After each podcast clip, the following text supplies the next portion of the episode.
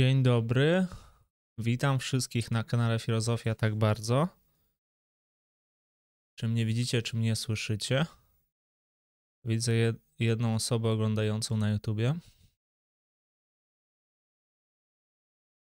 Może będzie więcej za chwilę. Jedną. Trzy. Dobrze. No to ja zacznę mówić. Dzisiaj z Sewerem przygotowaliśmy dla Was takie krótkie omówienie, czy wprowadzenie w ogóle do tematyki, kim jest autor. E, jest taki znany tekst Michela Foucault pod tym właśnie tytułem i, i tak postanowiliśmy, że omówimy go. To jest postanowienie, które chcieliśmy zrealizować jeszcze pół roku temu. Cześć Sewerze, dawno Cię nie widziałem. Cześć, cześć, dawno się nie widzieliśmy. Obiecywaliśmy w ogóle to ponad rok temu, zdaje się, jeśli dobrze pamiętam. Chyba tak było. o, widzę, że Daniela Weiss do nas dołączyła. nie wyszło. Dołączyła. Cześć. Właśnie tak się dziwię, że nikogo więcej nie ma na razie. Tak, no nie ogłaszaliśmy może tego aż tak za bardzo. W sensie ogłoszenie, nie, nie robiliśmy takich ogłoszeń, że wbijajmy wszyscy, czytajmy, róbmy coś tam. Mm, napisałem w kilku miejscach, że to jest, ale nie dałem linku na Discord, e, bo nie chciałem go jakoś za bardzo promować. No ale teraz pewnie już zacznę promować ten Discord, żeby ludzie wchodzili, po prostu tutaj coś robili. I tutaj będziemy bardziej rygorystycznie może banować niektórych. E, cza czasowe okulary. Dzień dobry, Bartek Konopa, cześć. Dzięki wielkie. Dzięki. Tak. Ja patrzę jeszcze, licznik oglądających mi się zepsuł, więc będę patrzył na innej stronie. Mm. Ok, 16, 20, 20 osób mniej więcej ogląda nas w tej chwili. Dobra, napiszcie. To jest taki no. krótki, 12-stronnicowy e, PDF w necie bardzo łatwo znaleźć. 20 chyba stronicowy. Tak, tak. Albo 12 chyba, że tam Nie, jest. 12. Aha, to wy macie jakieś inne coś. A w książce to jest 20 stron. Możliwe. Tak, w książce to jest 20 stron, ale książka ma trochę inny format. Mhm. Ale to jest dokładnie to samo, ja sprawdzałem to jeszcze. Dobra, dobra, okej. Okay. W każdym razie tekst wcześniej wysłaliśmy na grupkę.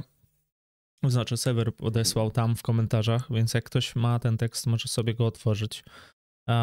My będziemy tak omawiać ogólnie e, różne fragmenty, ale też ja chciałem na sam początek powiedzieć w ogóle, jak ten tekst powstał. No bo to to nie jest e, stricte artykuł, chociaż różnica nie jest jakaś duża pomiędzy artykułem a, a jak on robił wykłady, to one były na tyle szczegółowe, że to można było od razu wydawać z jego notatek i chyba tak to zostało wydane. E, też no, trzeba wspomnieć przynajmniej o tym słynnym tekście e, Barta, Rolana Barta z 1967 roku, napisał taki esej Śmierć autora. Mm, teraz nie będę omawiał może historii powstania tego tekstu. E, Bart tam się odniósł w ogóle do kategorii autora, do kategorii takiego autora Boga, który e, do którego się nawiązuje, jak się interpretuje literaturę, tak? Różne dzieła, na przykład nie wiem, interpretujemy coś z Dostojewskiego, no to bierzemy Dostojewskiego i powiedzmy, że wszędzie doszukujemy się tego Dostojewskiego w tekście, tak? Co tutaj Dostojewski mówi, bo to jest najważniejsze dla nas, a tak naprawdę, jak to zresztą pokazał Bachtin, e, jest tam u Dostojewskiego coś takiego jak polifonia, o ile dobrze pamiętam, może się teraz pomyliłem z terminem. W każdym razie jest tam wielość tych takich głosów e, i każdy z jego bohaterów przemawia jakby z innego punktu widzenia, czy coś takiego. Przy czym, gdzie się znajduje w tym autor? No, e, to jest pytanie. No, Bart na przykład podaje przykład e, z Balzakiem, który w swojej, to chyba była opowieść, e, Sarasin napisał, znaczy takie zdanie o, o kobiecie, która, sekundkę znajdę to, żeby tutaj nie skłamać. Mm, to było zdanie. W noweli Sarasin Balzac mówiąc o kastracie przebranym za kobietę pisze takie oto zdanie. Była to kobieta z, nagłym, e, z nagłymi napadami lęku, nieumotywowanymi kaprysami, wybuchami przestrachu i odwagi, z kobiecą brawurą i delikatnością uczuć.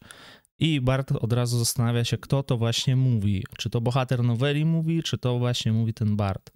To się okazuje, że e, sam Balzac jest w tym sensie, to jest tak skracając bardzo, dla Barta kompilatorem, czy takim skrybą po prostu, który e, spisuje różne, powiedzmy, mm, miesza różne zdania, e, opinie na ten temat i z tego powstaje jakby tekst. Sam natomiast Balzac może nigdy nie widział i nie znał takiej kobiety, ale skąd się to bierze w ogóle?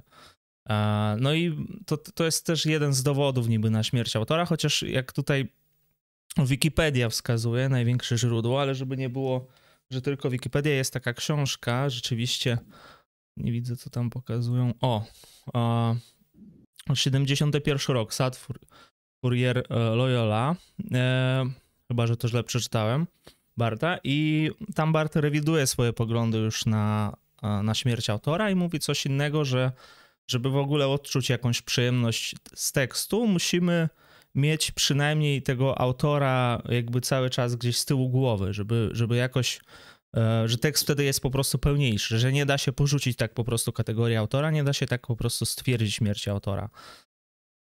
E, ja przeczytam od razu komentarze wasze. Mm, macie amerykańską styrówkę. Siema Filip, siema Sever, siema. Siema Sever, czy to ten słynny kibolski filozoficzny szalek? Szalik. Ile za niego dałeś? Wow, rapery do piachu. Tak, udało się nareszcie wcisnąć szalik na streamy. Przyznawaj się. Cena była elegancka. Dobrze. Nie zabolało. No to ty, z tym Bartem, mm, to tak w ogromnym skrócie, y, Bart też jakby, no jak sami widzicie, z, z, zmienił te swoje poglądy, natomiast sam tekst no został. I tekst wpisano w jakiś taki kanon postmodernistycznej literatury i w ogóle studium y, nad kulturą on się pojawia często nie tylko na studiach filozoficznych, no w ogóle na filozoficznych to mało co się pojawia z takich tekstów, ale przede wszystkim na, na filologicznym już dawno go przetrawili i pewnie ten e, tekst, kim jest autor też, ale my tutaj robimy, lubimy robić takie stare rzeczy, których nie czytaliśmy albo czytaliśmy dawno temu, więc no, ja oddaję tobie głos, e, Sewerze. E, może ty coś chcesz dodać i ja później przejdę do tematu samego, e, jak to, ten tekst powstał, może jeszcze powiem, ale to najpierw nie wiem, czy, czy chcesz coś powiedzieć, bo nie chcę cały czas ja. mówić tutaj za ciebie też.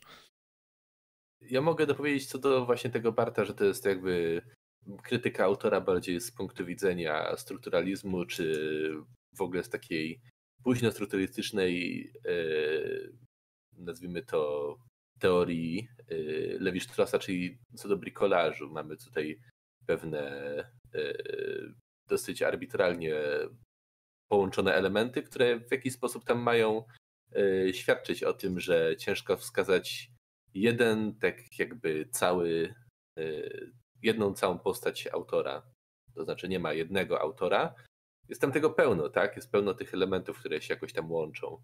Mhm. Mogę wspomnieć, że Foucault kompletnie tak nie patrzy na to. To jest kompletnie inna perspektywa. Znaczy... Jakby ten autor no. Barta jest trochę taki poboczny, w sensie można nim uzupełnić to podejście Foucault, ale myślę, że nie do końca to będzie jakby clue tego tekstu. A, tak, Natalia, Boże, dostaliśmy donata od Giovanniego, że Natalia Kulik jest najlepsza. Tak, ja się zgadzam, Natalia Kulik jest najlepsza. A, I no dobrze, że o tym powiedziałeś. Ja natomiast e, no ja sobie myślę, że jaki w ogóle jest związek pomiędzy tymi tekstami, bo pierwsza i bardzo dziwna rzecz, która mocno się rzuca tutaj w oczy, że e, w samym tekście, e, w samym tym właśnie przemówieniu, czy wykładzie Foucault, że on nigdzie nie wspomina o Barcie. Szczególnie tak, tak. To jest dziwne przy tym, jak on zaczyna e, swój wykład słowami o, o śmierci autora właściwie. Czyli można by powiedzieć, że on jakby z, no, zapożyczył w pewnym sensie, chociaż ja, ja nie znam tak dobrze tego, mm, tego kontekstu, bo może o śmierci autora już nie tylko Bart mówił, może ta, ta teza gdzieś tam wcześniej się pojawiała, natomiast Bart no, jako pierwszy chyba opublikował tekst o tym. A. ja mogę się jedynie domyślać, że Foucault nie odniósł się do Barta dlatego, że uważał go za w pewnym sensie mm, konkurenta jakiegoś takiego filozoficznego. Oni ciągle ze sobą mm, może nie, nie walczyli, ale jakoś tak miał do niego dystans zawsze Foucault. To wyczytałem, żeby nie było, że to sam sobie wymyśliłem z takiej książki bardzo znanej e, autobiografii, boże, biografii Foucault, Eribona. E, I też chciałem do niej jeszcze sięgnąć, jeżeli chodzi o sam ten tekst, kim jest autor, zanim przejdziemy do waszych pytań yy, i komentarzy, bo już widzę, że pojawił się ten temat, który miał się pojawić, ale nie jeszcze, nie ten, o którym, którego, na który czekamy, bo możecie nam generalnie, dobra, później. E, tak, jeżeli chodzi o wykład, e, no to wykład został wygłoszony 22 e, lutego 1969 roku e, na właśnie nie wiem, czy na Collège de France, bo tak, tak gdzieś tam przeczytałem, że tak, ale nie jestem pewien. Tutaj mam w książce napisane, że to było Towarzystwo Francuskich Filozofów i ja przeczytam cały fragment, bo jest bardzo ciekawy. E, Jasne. Zauważmy, że Foucault za punkt wyjścia przyjął sformułowanie Becketa, a co to za różnica, kto mówi? Tej obojętności, o tak się zaczyna właściwie ten, e, ten wykład. W tej obojętności, powiada Foucault, rozpoznać można, jak, jak mi się zdaje, jedną z podstawowych zasad etycznych współczesnej literatury. Do tej obojętności Foucault dodaje drugi temat, powinowactwo pisania śmierci. No i tak dalej. O tym będziemy dzisiaj mówili. I później e, jest ciekawy właśnie tutaj fragment takiej dyskusja, jaka się rozpoczęła po tym wykładzie, miała doprawdy osobliwy przebieg. Zaczęła się od dość ożywionej wymiany zdań pomiędzy Foucault e, i Lucien Goldmanem. Goldman skrytykował strukturalizm i zakończył przywołaniem owego zdania, które w maju 1968 roku jakiś student napisał na tablicy przed audytorium Sorbony. Struktury nie chodzą po ulicach. Po czym dodał, struktury nigdy nie robią historii. To ludzie, ro to ludzie robią historię. No przypominam, że to jest 1968 e, rok.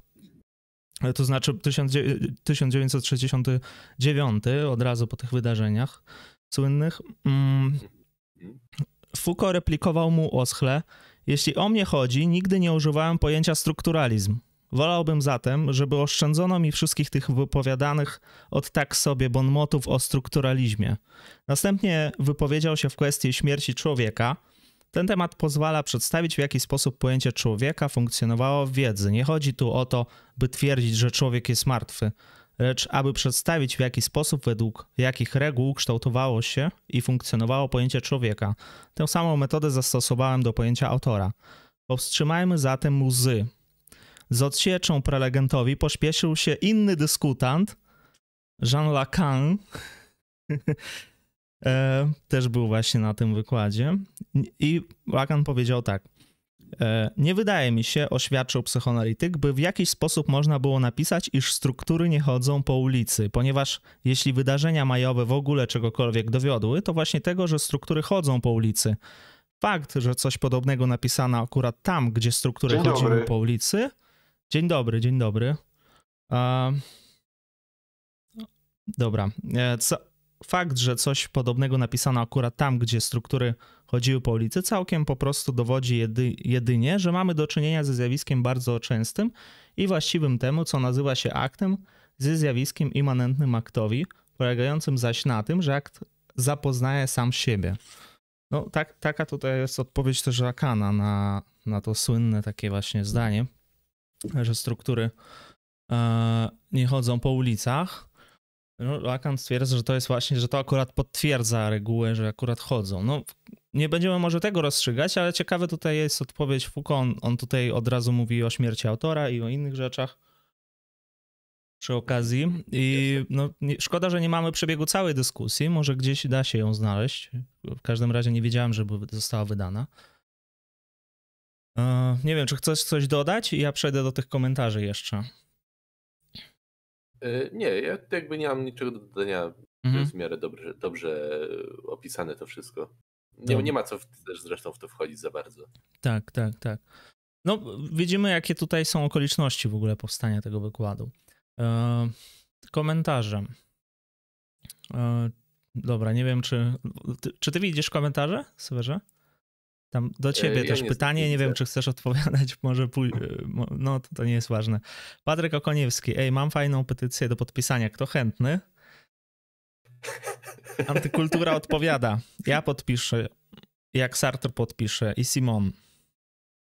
Chętny, pisze 1, 2, 3. Eee... To powiedział dzień dobry z OFU. Właśnie nie wiem kto, już nie ma tej osoby. Mm. Co jeszcze? Co jeszcze? No, może jeszcze te, tego tematu z petycją nie ma. Ja czekam, czekam, aż może, możecie nam w donate na przykład zadać ten, bo jesteśmy przygotowani bardzo na to pytanie. Na YouTubie pojawiło się kilka komentarzy w ogóle o tą całą sprawę, która się wydarzyła hmm, chyba wiosnę 2001 roku. Pojawiły się słynne oskarżenia. Ej, tutaj Sartre dodać petycję. Okoliczności są takie, że zostaliście zrajdowani przez Teambook. Dobra, e, idziemy dalej z tym, z tym tekstem. O, no, jak już powiedzieliśmy, Jasne. tekst zaczyna się od w ogóle takiego pytania, e, co, kto mówi, kto mówi. Mhm, mhm. To za Ja różnica. może jeszcze wspomnę o jednej rzeczy, której y, zdaje się, o której pominąłeś, że to jest niejako odpowiedź na zarzuty, które Foucault usłyszał w ramach y, swojej książki Słowa i Rzeczy. Znaczy to jest taka bardzo wczesna książka, omawialiśmy ją kiedyś też, bar- bardzo jakby, w sensie wspominaliśmy ją bardziej podczas y, czytania historii seksualności. Była to pewna bardzo modna książka, taka pierwsza faktycznie chodząca na dwóch nogach książka Foucault. Mhm. I jakby tutaj są zarzuty co do przedstawienia postaci, to znaczy co do przedstawienia Marksa, co do przedstawienia Darwina, co do przedstawienia Lineusza, Cuviera i tak dalej. I jakby cała, cała jakby, cały esej za- zawiera się właśnie jako pewna odpowiedź na to. Chociaż to jako, jak jakby rzeczy, co do jakich rzeczy się tam odwołuje Foucault, jest dosyć takie, no nie wiem, nazwijmy to niespodziewane w ogóle e, dla takiej opinii publicznej. Też myślę, bardzo często mamy do czynienia z takim myleniem niejako pojęcia autora, czy to będzie u Foucault, czy to będzie właśnie u Barta. To znaczy, że w mojej opinii, w moim odczuciu to, jest, to są bardzo inne, e, bardzo inne w ogóle pojęcia, bardzo inni autorzy. E, jednak bardzo często widać jakby przypisywanie tego Bartosowskiego, y, Bartowskiego mm, autora do Foucault. Mam nadzieję, że to wszystko zostanie rozwiane w ogóle w trakcie naszego y, krótkiego wystąpienia. No to, tak, no, czy, no, Foucault jakby skupia się trochę na innych aspektach tego i dla niego jest ważne to, co wynika z tej tezy o śmierci autora, a nie, że po prostu głosimy śmierć autora, podajemy jakieś dowody na to, że autor e, nie jest ważny przy odbiorze interpretacji jakiejś lektury, mm, bo to, no to jest za mało, tak? Musimy wyciągnąć wszystkie wnioski jakby do końca z samej tezy.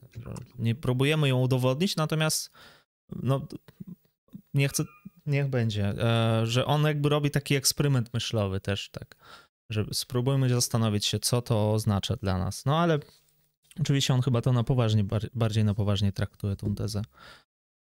E, tak. Dobra. Przechodząc do samego tekstu, tekst, który powstał właśnie, tak jak powiedziałeś, po słowach i rzeczach, miał być odpowiedzią na, na krytykę, szczególnie, że on sam tylko zauważył, że nie- nie, zwrócił się do tej instancji autora, nie, nie skomentował tego. I Tak, może ty coś powiedz, bo tutaj przyszli do mnie chwila. Teraz muszę odejść na chwilę. Jasne, pewnie. Pewnie. Mogę wspomnieć o tym, że niejako wobec Foucault były kierowane zarzuty, że nie mówił o e, nie mówił o dziełach poszczególnych autorów, tylko o pewnym, nazwijmy to, abstrakcie co do historii naturalnej albo analizie bogactw czy ekonomii w ogóle politycznej. I tutaj będzie to bardzo często się przewijać w tym tekście co do właśnie tekstów Marksa czy Freuda. E, zdaniem Foucault w ogóle to są pierwsi tacy e, stricte myśliciele mm, autorstwa, ale autorstwa właśnie w tym rozumieniu, co on tutaj rozwija. To znaczy, e, no co przejdziemy do tego w, jakby w naturalnej kolejności tekstu. Ale jakby tutaj chciałbym wspomnieć jeszcze na temat właśnie cytatów z samej książki. Dosyć lubię cytować. I tutaj mamy tak, w pierwszym akapicie. Mówiono też tak, stworzył pan monstrualną rodzinę, to, co do tych zarzutów wobec Foucault, stawiając obok siebie nazwiska tak różne jak Buffon i Linneusz, Cuvier i Darwin, występując przeciwko jawnym powinowactwom i parantelom. Yy, I to jakby Foucault yy, odpowiada na to. I tu nie sądzę, by krytyka ta dotyczyła mnie bezpośrednio, gdyż nigdy nie zamierzałem skonstruować drzewa genealogicznego wybitnych jednostek, ani też nie chciałem wyprodukować intelek intelektualnego dagerotypu, 17 lub 18-wiecznego uczonego. Nie miałem zamiaru tworzyć żadnej rodziny, ani świętej, ani zdegenerowanej, lecz chciałem jedynie w bardzo ograniczonym zakresie odnaleźć warunki funkcjonowania specyficznych praktyk dyskursywnych. I jakby to też myślę było dosyć yy, widoczne podczas czytania historii seksualności, że mamy do czynienia z praktykami dyskursywnymi yy, i z dyskursem jako takim. Może na jakby zaryzykować takie stwierdzenie, że Foucault jest pierwszym takim myślicielem co do dyskursu. Jednak y, jakby to by wymagało pewnej pracy tutaj naukowej, żeby to zweryfikować i sporej wiedzy historycznej. Ale to... można powiedzieć, że to jest mhm. jeden z największych w ogóle filozofów dyskursu i ludzi, którzy w ogóle pojmowali y, filozofię jako dyskurs. Tak, tak. E, trzeba też dodać, że w 1970, e, chyba że się mylę, to proszę mnie poprawić, Foucault wygłosił ten słynny, taki długi wykład Porządek dyskursu i to zostało też wydane zresztą po polsku. E, no i w ogóle jest naj, chyba największym takim mm, filozofem, który w ogóle spopularyzował to pojęcie aż tak, bo oczywiście pojęcie jeszcze wcześniej funkcjonowało, już u Althusera tam jest E, tutaj jest pytanie, czy e, Dawid pyta, czy esej Barta został jakoś wydany w Aletei. Chyba nie, ale można go znaleźć w internecie. Um, tak. A ty nie miałeś go właśnie na papierze? Ja, ja miałem go wydrukowany. Został, ja wiem, że A, esej okay, Barta został wydany w czasopiśmie jakimś, y, natomiast e, miałem zawsze go w wersji elektronicznej. Mogę ci podesłać zresztą, jak chcesz. Ja, wydaje mi się, że będzie na chomiku albo na jakiejś tam stronach, bo to jest jedna z najbardziej popularnych rzeczy, od której się w ogóle czasami zaczyna e, studia nad postmodernizmem, jak ktoś lubi. Mhm. E, dobra. No i teraz Przechodząc do tych rzeczy, które powiedziałeś, jeszcze jedna rzecz tutaj jest też ważna, że ten tekst to jest takie poniekąd y, jakby wprowadzenie do tego, co Foucault będzie rozwijał w archeologii wiedzy. Tam będzie już mówił o różnych formacjach dyskursywnych, będzie analizował y, wypowiedź i to jest tam duży problem z tą wypowiedzią, dlatego że on jej, że raz definiuje tak, raz owak, tak, zgadza się, zgadza się. Też... Jeszcze jest w ogóle cała książka, wydana po polsku, znana tutaj, tak. e, czyli Szaleństwo i literatura. Ty też pewnie, Filip, masz. Mhm. E, I to jest w ogóle książka, która jest bardzo zbliżona. Zresztą tam, tam też mamy ten esej właśnie, e, kim jest autor. E, to jest w ogóle bardzo książka tematycznie zbliżona właśnie do tematów takich około pisma, około autorstwa, około w ogóle aktu pis, pisania. Około też takich, no nie wiem, nazwijmy to rzeczy zbliżonych bardzo mocno do takiego wczesnego Deridy. Pozdrawiam Beskitu, dzięki. Dzięki wielkie. Mówisz, że zbliżone do Deridy? Tak, tak. Mhm. Co do właśnie takiej problematyzacji pisma, ale tak, yy, no właśnie tutaj Foucault się pokazuje z tej strony, co yy, jest jakby bardzo, ma, bardzo rzadko zauważana, czyli jako heideggerzysta. Bo Foucault zresztą sam swego czasu w jakimś wywiadzie pamiętam, że się określił jako heideggerzysta mhm. i że w ogóle przez Heideggera rozumie niczego. Jak czytał niczego sam na własną, yy, z własnej tam e, inicjatywy i tak dalej, pod czystego niczego oczywiście, to kompletnie nic z niego nie zrozumiał. Dopiero kiedy po lekturze Heideggera zaczął w ogóle rozumieć o co chodzi niczemu. Ja też chciałem wspomnieć jeszcze o jednej książce, która już została dość dawno wydana, Michała Podniesińskiego, Prawda i Władza i tam akurat jeżeli chodzi o analizę tej wypowiedzi, o której wspomniałem, no to Michał Podniesiński, ja nie wiem, czy doktor, czy profesor, odnosi się do tego tak, że często się pomija właśnie ten wątek heideggerowski, jeżeli się mówi o Foucault, jego analizie wypowiedzi, czy definiowaniu wypowiedzi.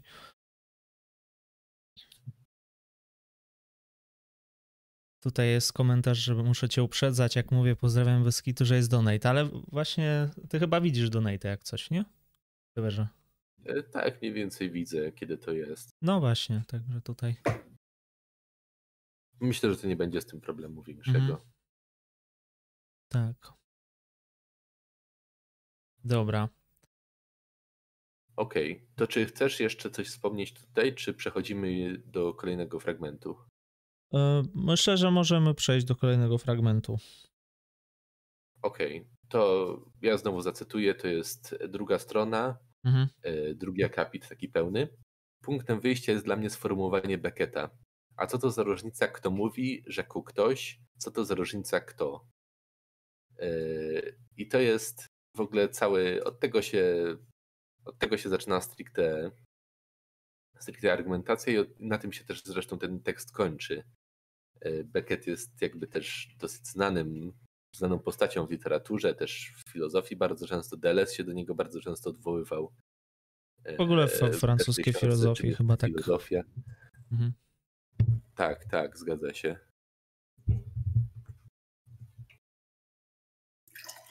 No dobra, i dalej Foucault jakby będzie analizował e, to, co się nazywa śmiercią autora, czy o czym się mówi, że to jest śmierć autora. Tak jest. Nie wiem, czy to jest dalej ten cytat, ale on coś takiego mówi, że mm, dzisiejsza literatura odsyła e, do samej siebie, a jednak nie jest tak do końca, ponieważ dalej utożsamia się ją z własnym zewnętrzem, czyli z autorem. Czyli z jednej strony, jakbyśmy nawet chcieli tą śmierć ogłosić tak natychmiastowo, no to, to nie jest takie proste, jak mówi Foucault. Nie da się w, cał w całości jakby oderwać tego dzieła od autora i stwierdzić absolutną śmierć autora. To jest takie piękne hasło, ale tak naprawdę on, on chce, żebyśmy się zastanowili nad samą funkcją autora. Tak, tak. Tak. Tak, to jest w ogóle bardzo, bardzo jakby, bardzo dobra uwaga. Zastanowić się bardziej nad funkcją autora niż to, kim on w ogóle jest. Ja rozumiem, że jakby tytuł y, samego tekstu jest kim jest autor, a nie jaką funkcję sprawuje autor, ale to jest myślę taki trochę bait też od strony y, Foucault, żeby y, niejako zaprosić do pewnego nowego, nowego odczytania w ogóle autora, ale właśnie w tym, w tym nurcie co do funkcji, co do właśnie jak to działa. E, to bardzo w ogóle swoją drogą e, typowe dla czy to Foucault, czy to też dla Deleza. Tak, tak, tak. Zresztą obaj panowie byli ze sobą dosyć blisko. No on tutaj będzie też podkreślał coś takiego, że, że niby dzisiaj analizuje się tą literaturę jakby wewnątrz literatury. To znaczy, książkę analizuje się jako jakiś, jakąś narrację, spójną jedną narrację, która jest sama wewnątrz siebie, odnosi się tylko sama do siebie, bez tego autora. No i faktycznie można by powiedzieć, że tak jest w strukturalizmie. E, natomiast no, dalej on mówi, nawet, nawet jeżeli tak jest, to i, i tak gdzieś tam musimy e, odwoływać się do tego autora. No. Cechą zasadniczą pisania staje się śmierć. Nawet jeżeli to pismo, pismo jest w jakimś sensie śmiercią, no to żeby zweryfikować ten tekst, żeby go jakoś lepiej zrozumieć, yy, musimy siłą rzeczy po prostu odnieść się a, do autora. Yy, I on tam zastanawia się w ogóle nad pojęciem yy, dzieła, czym, czym jest to dzieło. Zdaniem krytyki jest strukturalna analiza Tak. dzieła, a nie szukanie pewnych paraleli pomiędzy autorem i jego dziełem. A jednak czym jest dzieło? Jeżeli, jeśli wydajemy na przykład y, jakieś dialogi przywiązane do jakiegoś konkretnego autora, który już nie żyje w sensie fizycznym, to czy można teraz nazwać y, to właśnie jego dziełem? Chodzi o to, że wydajemy y, wszystko, co pozostało po autorze, jakieś jego listy, zapiski, adres, on tam podaje przykład z Nietzschem, tak, że wy- wydali po prostu wszystkie Tak, rzeczy. I co można, co można uznać za dzieło z tych rzeczy, tak naprawdę? A, No też czy, właśnie Derrida się do tego odwoływał y, w Ostrogach. Miał taki bardzo sławny esej y, o nazwie Zapomniałem swojego parasola. I to jest właśnie dokładnie to. Gdzieś tam na zapiskach Woli Mocy, kiedy Nietzsche już kompletnie tracił rozum, y, zapisał gdzieś tam na marginesie właśnie bardzo proste słowo. On tam zapisywał również swoje listy zakupów, jakieś takie bardzo losowe rzeczy. tak, o tym, że Zapisał zapomniał parasol. Swojego parasola. Tak. Co, co? No właśnie o parasolu, to co powiedziałeś, tak. Tak, zgadza się. I jakby pytanie jest, na ile to wlicza się co do takiego autora, co do niczego, na ile powinniśmy to jakby wygumkować, czy wziąć, wziąć na margines, nie? Na ile możemy mówić o takim czystym autorze, a na ile możemy mówić o autorze, który zostaje w pewien sposób właśnie zamknięty w jakieś ramy yy, konceptualne jego interpretatorów, prawda? I też swojego, przecież nie tylko kontekstu swojego życia, wtedy kiedy Nietzsche żył, ale również w kontekście życia tych interpretatorów, na ile oni mogli w ogóle go odczytać e, dobrze, nazwijmy to. No, jak spośród tych wszystkich rzeczy, które on mówi o, o tym, że ciężko zdefiniować tak naprawdę, co zaliczamy do tego dzieła, a tak jak już powiedziałem, tam może być też adres, kwit z pralni, e, jakieś daty spotkania, e, no jakieś rzeczy po prostu, które, nie wiem, zostawiliśmy, są dla nas ważne, gdzieś tam spisaliśmy coś, czy to jest dzieło autora. No i on tak bardzo problematy- problematyzuje to i w końcu stwierdza, że teorii dzieła nie, teoria dzieła nie istnieje w ogóle żadna. E, Spośród tysiąca Tak, to znaczy nie śladów, istnieje jedna. tak? e, Nie istnieje jedna teoria dzieła, taka Tak. jedna ostateczna, kompletna teoria dzieła, którą byśmy mogli nazwać, e, nie wiem, obiektywną być może. Tak. E, Ja może odpowiem na te pytania, które się pojawiły w międzyczasie. E, Jasne, jasne. Foucault był według mnie dobrze przetłumaczony i to się bardzo przysłużyło jego recepcji. Okej.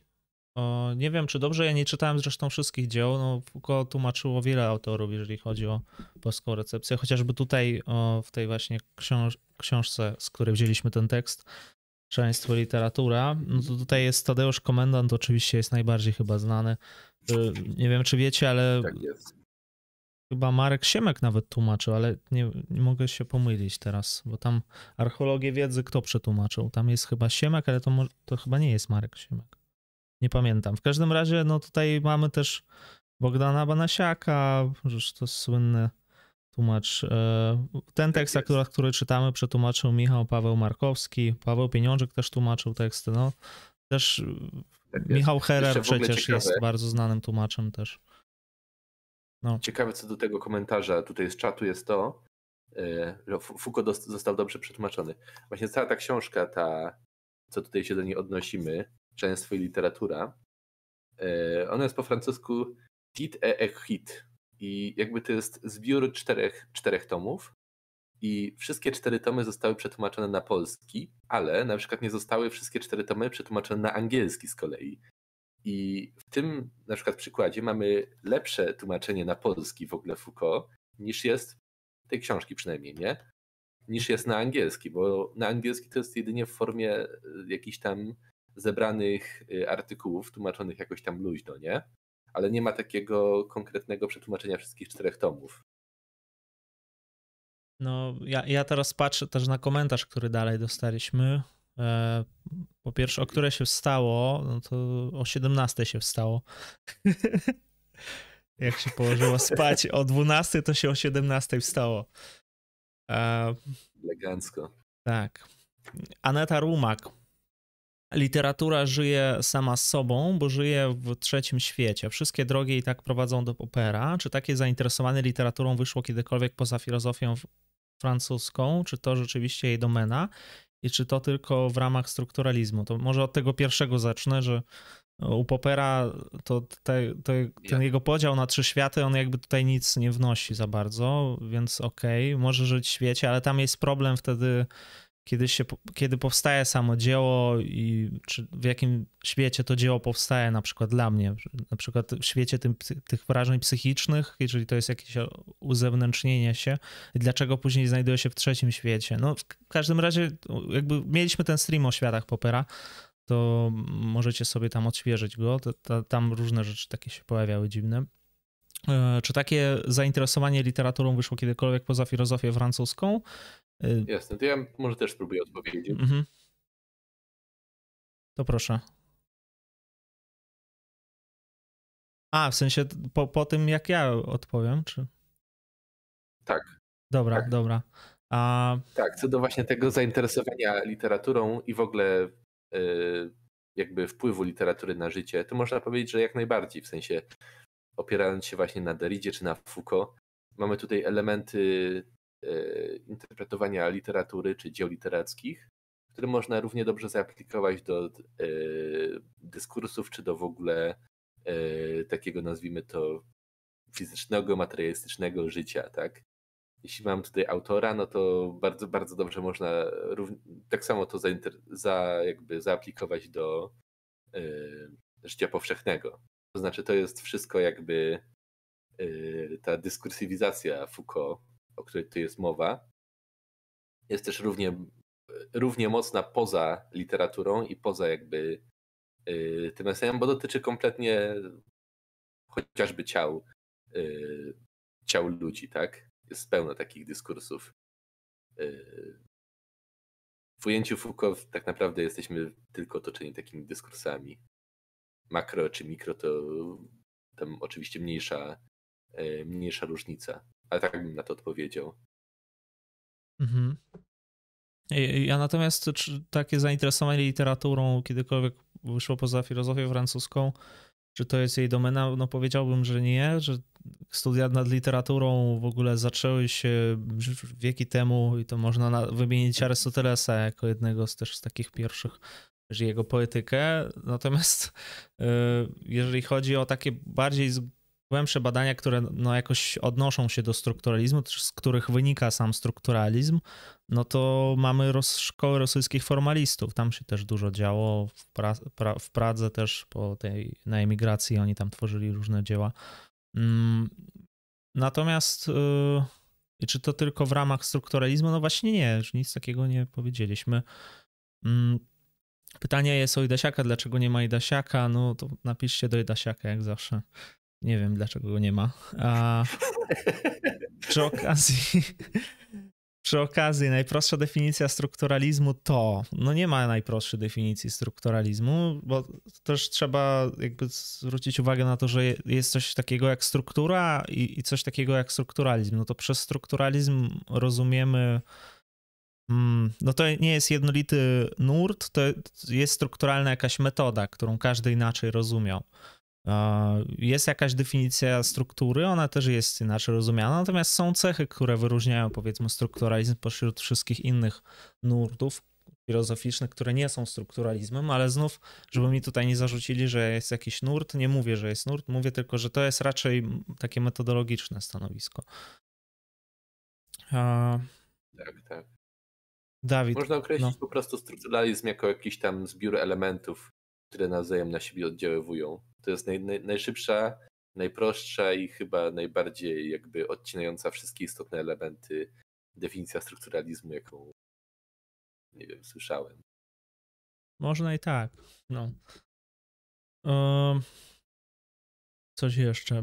Co do komentarza o Poperze, kwestia autora pojawia się też u Gadamera, więc niemiecka tradycja hermeneutyczna również mogłaby zostać postawiona obok tej francuskiej. Wiadomo, nie jest to jeden, jeden to samo.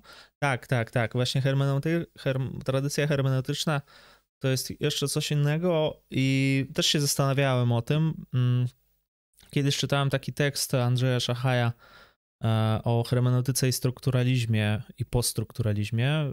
Jak ktoś był zainteresowany, to polecam. Już go przywoływałem na innych streamach. E, już tutaj... Dobra, Filip, dwa pytania i wracamy do tekstu. Tak, tak, tak, tak. Pojawia się. No dobra, tam już nie ma pytań, tutaj co, coś innego już pojawia się. E, dobra, to ja, ja może jeszcze. Nie wiem, czy chcesz jeszcze odnieść się do tego? Ja bym dalej szedł z tym dziełem. Czym jest dzieło? Czy... Ja bym poszedł. Mhm. Tak, tak. Możemy wrócić do tekstu po prostu. Najlepiej to jakby co do tego, czym jest dziełem, on tutaj wymienia kilka przykładów. To jest strona trzecia e, i to jest trzeci akapit pełny. Mm, czy baśnie Tysiąca Jednej Nocy są dziełem, a kobierce Klemensa Aleksandryjskiego lub żywoty Diogenesa Lertiosa? Widać, z jakimi trudnościami przyjdzie się borykać w analizie pojęcia dzieła.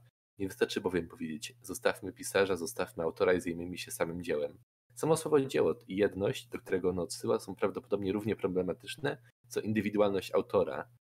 Jakby pytanie jest o to, na ile nie tylko czy ten autor jest jeden, czy jest ich wielu, ale też w ogóle co do dzieła. Czy mamy jedno dzieło, czy mamy zbitek y, wielu dzieł w tym jednym dziele, nie? Mamy tego przykład żywotów Genelsa Lertiosa, który jest po prostu zbiorem różnych tam y, bardziej plotek niż źródeł, źródeł historycznych, takich stricte, nie? Y, więc tutaj ciężko mówić o takim, że to jest dzieło w takim w takim twardym pojęciu, że jedne jakby wszystko pochodzi od autora i tak dalej. Tak, tak, tak. Tak samo jest z bajkami ludowymi, jakieś anegdotki, przekazania tam, no i, i takie rzeczy, które zostały spisane przez kogoś, natomiast czy możemy im nadać autorstwo konkretnie tej osoby, która po prostu spisała, no, no z tym jest duży problem. Mm. No Foucault problematyzuje tutaj samo w ogóle pojawienie się czegoś tej kategorii dzieła. Chodzi o intensywny namysł nad. E... Aha, no i tak to sobie zapisałem, że, że teraz nie mogę tego przeczytać. Nad ogólnymi warunkami wszelkiego tekstu, warunkiem przestrzeni, w której się ono rozprasza, czasu i w którym się pojawia. Dobra. E, no, czyli możemy po prostu zastanawiać się nad tymi rzeczami e, i one nam tak naprawdę mogą więcej dać do zrozumienia niż to pytanie właśnie o autora. E, same warunki pojawienia się tego dzieła. Tak jest. Ja bym tutaj przyszedł jeszcze dalej. Mhm. Na stronie czwartej, jakby zostawmy samo dzieło. Myślę, że to jest wszystko z punktu widzenia tekstu omówione. Mhm. Przejdźmy do autora. Tak. Na stronie czwartej Yy, mamy ten, mamy gwiazdkę i mamy trzeci, yy, trzeci akapit. Nazwisko autora jest nazwą własną, co oznacza, że mamy tu do czynienia z analogicznymi problemami. Odsyłam tu m.in. do analiz Johna Serla. Nie można oczywiście przypisać imieniu własnemu wyłącznie prostego odniesienia, gdyż posiada ono inne funkcje i jest czymś więcej niż tylko wskaźnikiem, gestem wskazania palcem wymierzonym w stronę autora. W pewnej mierze jest ono odpowiednikiem deskrypcji. Czyli mamy odwoływanie się nie tylko do jakby klasyków w ogóle yy, filozofii analitycznej. Yy, mamy też w ogóle nazwisko Johna Serla, dosyć istotne. No tak. Mamy w ogóle problemy z denotacją, problemy w ogóle co do yy, samego pojęcia i to wszystko jakby mamy w kontekście tekstu tak zwanego no ja właśnie nie wiem, mi się zawsze kojarzył Michel Foucault z kimś tam poza tą tradycją, ale nazwijmy to, że jest należy do tradycji kontynentalnej bardziej niż do analitycznej. I tutaj stara się jakby inkorporować te elementy, te jakby zdobycze też yy, filozofii od tych, od tej innej tradycji, tak? Tak, znaczy Ser napisał taką słynną książkę Czynności mowy. Ser w ogóle jest uczniem Ostina i tam rozwinął jego teorię tych aktów ilokucyjnych, perokucyjnych, tam jest dużo tego. E, I ta książka jakoś tak, ona, ona się przyjęła we Francji, z tego co rozumiem. E, na przykład do niej też będzie nawiązywał, cały rozdział jej zresztą poświęcił Lyotard w tej swojej słynnej pracy Kondycja ponowoczesna. i tam będzie wymieniał po prostu te akty, że ona miała jakiś wpływ na, na, na to, co się nazywa ponowoczesnością. No. Natomiast no, no tutaj mnie akurat to nie dziwi, że to się tutaj pojawia. Mm, ale, ale to, jest, to jest w ramach takiej ciekawostki bardziej, bo dalej on już odchodzi od tego Serla, on tylko tak gdzieś tam mówi, że no Serl e, zajmował się analogicznymi problemami, tak, tak. A my tutaj zajmujemy się właśnie tym pytaniem, co, co, co dla nas oznacza, że na przykład jak mówimy Arystoteles, e, mamy jego dyskrypcję lub serię określonych deskrypcji w rodzaju autor, analityk, twórca ontologii, e, czym to je, na czym jednak nie koniec. Imię własne nie ogranicza się do znaczenia, gdy odkrywamy, że e, Rembo tam w jakiejś powieści, nie wiem co to jest, nie przeczytam tego teraz, nie znaczy to, że to właśnie imię własne. Nasza spirituel. Tak, nie wiem jak to po polsku będzie, więc... E, nie znaczy to, że właśnie tak, imię tak. własne to nazwisko autora zmieniło znaczenie. Imię własne i nazwisko autora sytuują się między biegunami dyskrypcji i desygnacji.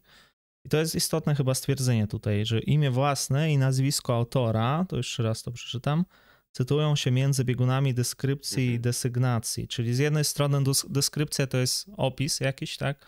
A, a desygnacja to jest ten sam przedmiot, to jest, no, jeszcze używa się pojęcia czasami denotacja.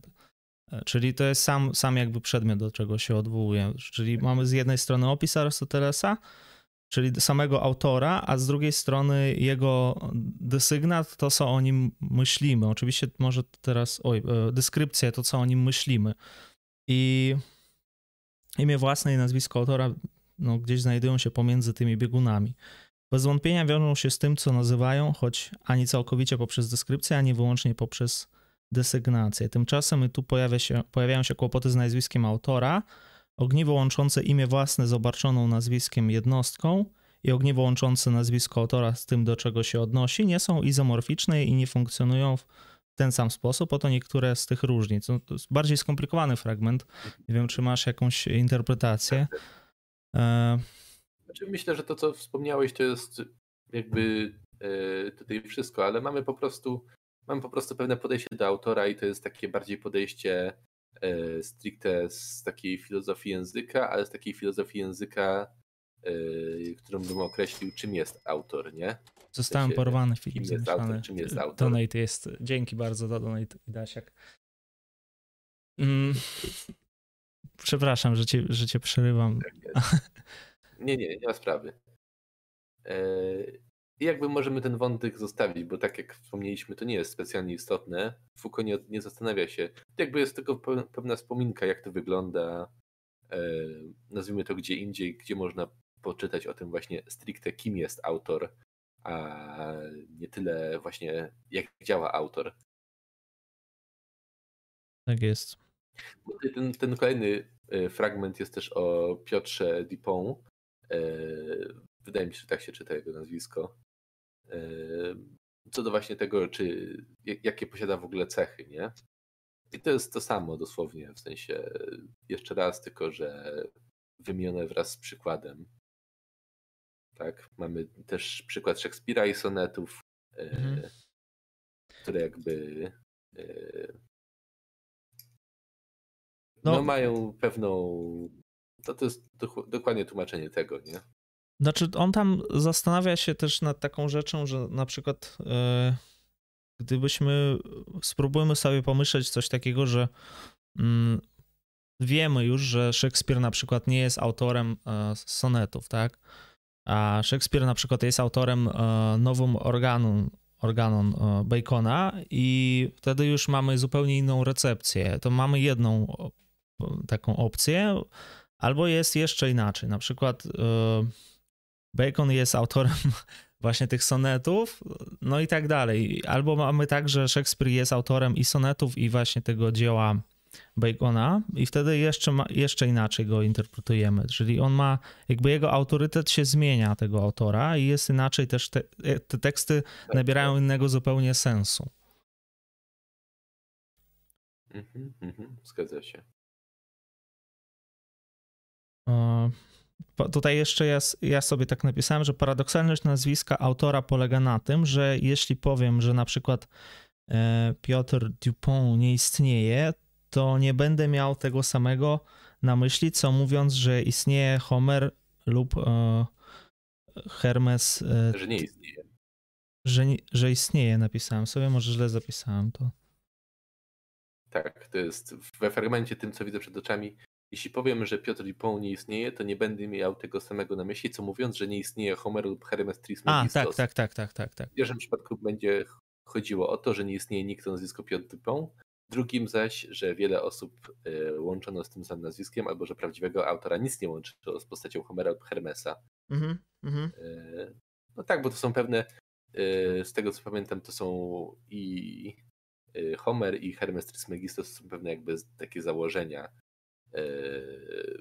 które jakoś tam badacze przypisują autorstwo danych dzieł tym, tym dwóm nazwiskom, ale tak stricte brakuje tam faktów co do właśnie e, jego istnienia. To nie jest jakby, to nie jest to samo istnienie, co mamy w przypadku Balzaka chociażby.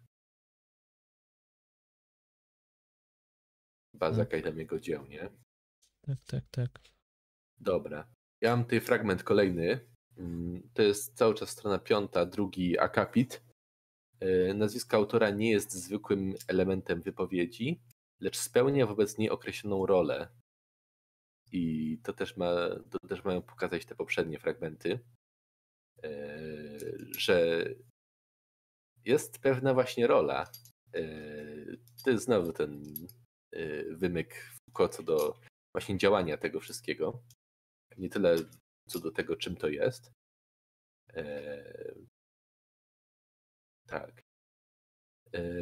I tu jest kolejny fragment. Jednak fakt, że wiele tekstów zostało umieszczonych pod tym samym nazwiskiem, sugeruje, iż ustanowiono między nimi stosunki jednorodności lub pokrewieństwa, autentyczności, wzajemnego objaśniania czy wspólnego spożytkowania. To jest to samo, co wspomniałem, tak, że mamy e, na podstawie pewnej, e, pewnych elementów wspólnych jest przypisywane autorstwo w tych takich e, właśnie z jednej strony to są bardzo istotne teksty dla kultury e, europejskiej, co do której się odwołuje tej Foucault, tak?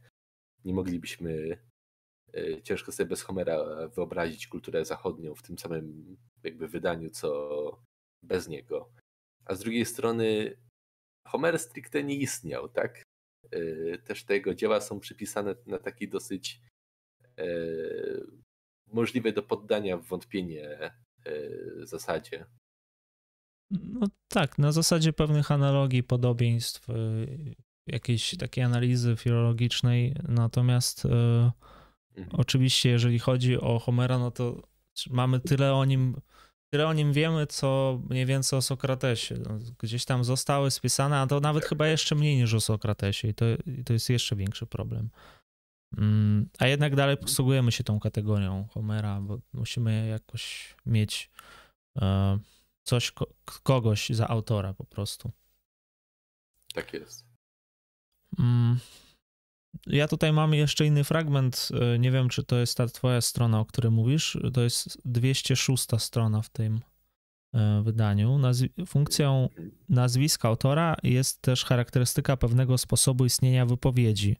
Z faktu, że jakaś wypowiedź opatrzona jest nazwiskiem autora, że można o niej powiedzieć, zostało to napisane mhm. przez tego a tego, lub autorem jest ten a ten, wynika, iż wypowiedź ta nie ginie w szumie obojętnej codzienności, nie przemija z sytuacją, która ją zrodziła, lecz jest ułamkiem mowy, którą należy odbierać w określony sposób i której, przynajmniej w naszej kulturze, należy nadać określony status. Tak jest. Czyli przykładowo te same słowa, on tam też chyba będzie używał podobnego przykładu, wypowiedziane przez E, nie wiem, jakiegoś chłopczyka z ulicy e, i jakiegoś naukowca będą miały zupełnie inną wagę, zupełnie inny sens, jakby zupełnie inaczej będziemy je postrzegać. No to jest rzecz taka oczywista, ale na tym polega właśnie funkcja nazwiska autora. Czyli funkcja nadaje od razu autorytet. Tym, czyli tam dalej nawet takie rozważania będą o średniowieczu, że w średniowieczu właściwie ten autor, on był uważany za e, nie tyle co za autora, a tyle co za jakiś taki e, desygnat prawdy, czyli po prostu, że tak, tak, tak. uprawdziwiacz jakiegoś tak, zdania. Problem. Mhm. Problem też w średniowieczu był taki, że na przykład nie podpisywano dzieł nazwiskiem mhm. i właśnie żeby to wszystko było takiej e, bardziej, żeby się skupiać na dziele, a nie na autorze. I potem dopiero e, wydaje mi się, że to było w tym właśnie przejściu co do renesansu, też później, później średniowiecze renesans. E, oczywiście i tak przez całe średniowiecze było posługiwanie się pojęciem autora, po prostu było to bardziej domniemane. Mieliśmy pseudo Platona, mieliśmy pseudo Dionizego Areopagitę, mieliśmy pełno jakichś różnych y, autorów, którzy y, byli jakby zbitką, co, mm, zbitką kilku właśnie nazwisk. I, I, nie sposób tego dzisiaj. Y, znaczy, potem to zostało zweryfikowane. Pamiętam, że jeszcze Abelard w średniowieczu y, właśnie poddawał wątpliwość y, pisma tego pseudo-Dionizego Areopagity, tak, tak, tak. No, problem był z, też z dziełami Arystotelesa i dziełami Platona, że im tam tak, się namieszało tak. dużo. Y, z neoplatonikami tam im się myliły niektóre pisma i zresztą ta kwestia platońska czy autentyczności niektórych jego dzieł do dzisiaj została nierozstrzygnięta do końca, aczkolwiek tam no, z tego co czytałem to tam jest dużo postępów, natomiast no, jest pytanie dalej, czy tam jego późniejsze dzieła po państwie, czy tam prawa chyba, tak? Czy faktycznie on, on to, te prawo napisał, no tam, czy kwestia autentyczności tego słynnego siódmego listu, na podstawie którego powstało coś takiego jak nauki niepisane. Mm. Ale to, to jest trochę ja inna... Tak. Tak, tak. Ja bym już tutaj przeszedł do tych czterech wyznaczników autora, ale zanim przejdziemy mm -hmm. do tego, chcesz, to możemy przeczytać jakieś komentarze, czy... No, komentarzy jest dużo y, i w ogóle zauważyłem, że dzisiaj po prostu jak nas zobaczyli, to od razu zaczęli pisać żarty. My tutaj wywołujemy, mamy jakąś moc myliczną w sobie, że dzisiaj jakieś same żarty lecą. O, może ja, ja się odniosę tylko do tych o, do tych, które tutaj pojawiły się oczywiście tak pół żartem, pół serio, ale już no, zaczęły się pojawiać pytania o Foucault, cmentarz i Tunezję. E, no to możemy na to odpowiedzieć w międzyczasie. Tak, Boże, ten cmentarz. Tak jest. No dobra, no, no nie wiem, czy. Bo w sumie ludzie nie, nie zadają nawet pytań. Ja rozumiem, że to, jak ktoś rozmawia sam ze sobą, to nie musimy nic mówić, ale jeżeli chcecie wiedzieć, no to możemy, możemy tutaj e, jakby od, spróbować odpowiedzieć na to pytanie o to, czy faktycznie w Tunezji Foucault w 1969, e, jak twierdził właśnie, jak on się nazywał, Sorel, tak? Sorman. Sorman, tak, tak. Mhm. To nie wiem, czy chcesz, chcesz powiedzieć coś na ten temat, bo no jest, no może dla, tak, dla tych, którzy nie wiedzą w ogóle o co chodzi. A jasne, jasne, jasne. 2000. E, ja jakby no. wspomnę o tym wszystkim. Rok e, temu. Guy Sorban, mhm. Guy Sorban jest w ogóle znany jako taki neo, neoliber, neoliberalny autor, który swoją drogą stara się jakoś tam zaatakować też między innymi, e, mówię między innymi, lewicę francuską. I tam między innymi jednym z tych właśnie jakby celów do ataku jest też Michel Foucault, jako że jakoś tam jest nieśmiertelny wciąż. E, I wydał taką książkę, w której napisał, że na własne oczy widział, jak e, Michel Foucault idzie tam na jakiś cmentarz w Tunezji w 69, e, zabiera tam jakichś małych chłopców i tam ich gwałci na tym cmentarzu, nie? Rzuca im no tak, pieniądze, tak, tak, bo ta, ta wypowiedź, tak, ona jest tak. już taka bardzo no, podejrzana zresztą, ale może jeszcze, no, że on im rzuca pieniądze na, na podłogę i później robi z nimi tak, tam, tak. co chce, no. Tak, tak. I że to jest dosyć dziwne, jakby wywołało to pewien, w sensie publikacja tej książki w zeszłym roku wywołała pewien wstrząs e, wśród w ogóle biografów Foucault, bo to jest pewna rzecz, która jakby nie miała żadnego pokrycia w tym, co oni pisali w swoich książkach. E, poproszono go o zweryfikowanie tego, co napisał. Dano w ogóle kilka też takich elementów, między innymi to, że Foucault w ogóle w 1969 roku nie był w Tunezji, przebywał tam zdaje się od 66 do 68. E, cmentarze w ogóle w Tunezji mają pewne tabu co do tego, e, ile osób tam może w ogóle wchodzić, nie? Jakby ciężko by było, żeby tam Foucault się sam jakoś e, kręcił po tym cmentarzu, czy gdzieś tam spotykał te dzieci. To by było raczej uznawane za coś takiego niespotykanego, nie? Kolejna sprawa jest taka, że faktycznie są jakieś tam zapiski, jakieś tam nazwijmy to romansów Foucault w Tunezji, ale to nie tyle co z siedmiolatkami, co właśnie z osiemnastolatkami, czy tam siedemnastolatkami. I nie tyle co sceny seksu, co po prostu spotykanie się gdzieś tam, nie? Pod jakimś drzewem, czy gdzieś tam na jakieś spacery, rozmowy. Ja nie wiem, czy to trochę nie do końca to, nie? Jakby. No i Sorman poproszony o weryfikację i jakby podpisanie się własnym nazwiskiem pod tymi zarzutami. Być może właśnie jakimś takim wiadomo, w ogóle wytoczeniem procesu, nie? Co do sprawiedliwości też. Inna sprawa jest taka, że jeśli widział to na własne oczy i nie zareagował, to to wygląda co najmniej, e, nie wiem, strasznie, prawda? Tak, tak. No on, on, on to argumentuje tak, że on się bał w tych latach mówić coś takiego, bo Foucault był królem filozofów francuskich. E, mhm. Natomiast on się dziwi, dlaczego Sartre nie powiedział nic, skoro wiedział od kogoś innego o tych plotkach. No. Mhm, mhm. I w ogóle poproszony o mm, podpisanie się nazwiskiem swoim pod tym wszystkim, w ogóle odmówił. Jest brak kontaktu i tak minął rok i wciąż nic nie słyszymy nowego co do właśnie jakby prezentacji pewnych nazwijmy to twardych danych e, co do właśnie tej, tej domniemanej pedofilii, czy gwałtów, czy jak to chcemy nazwać, prawda?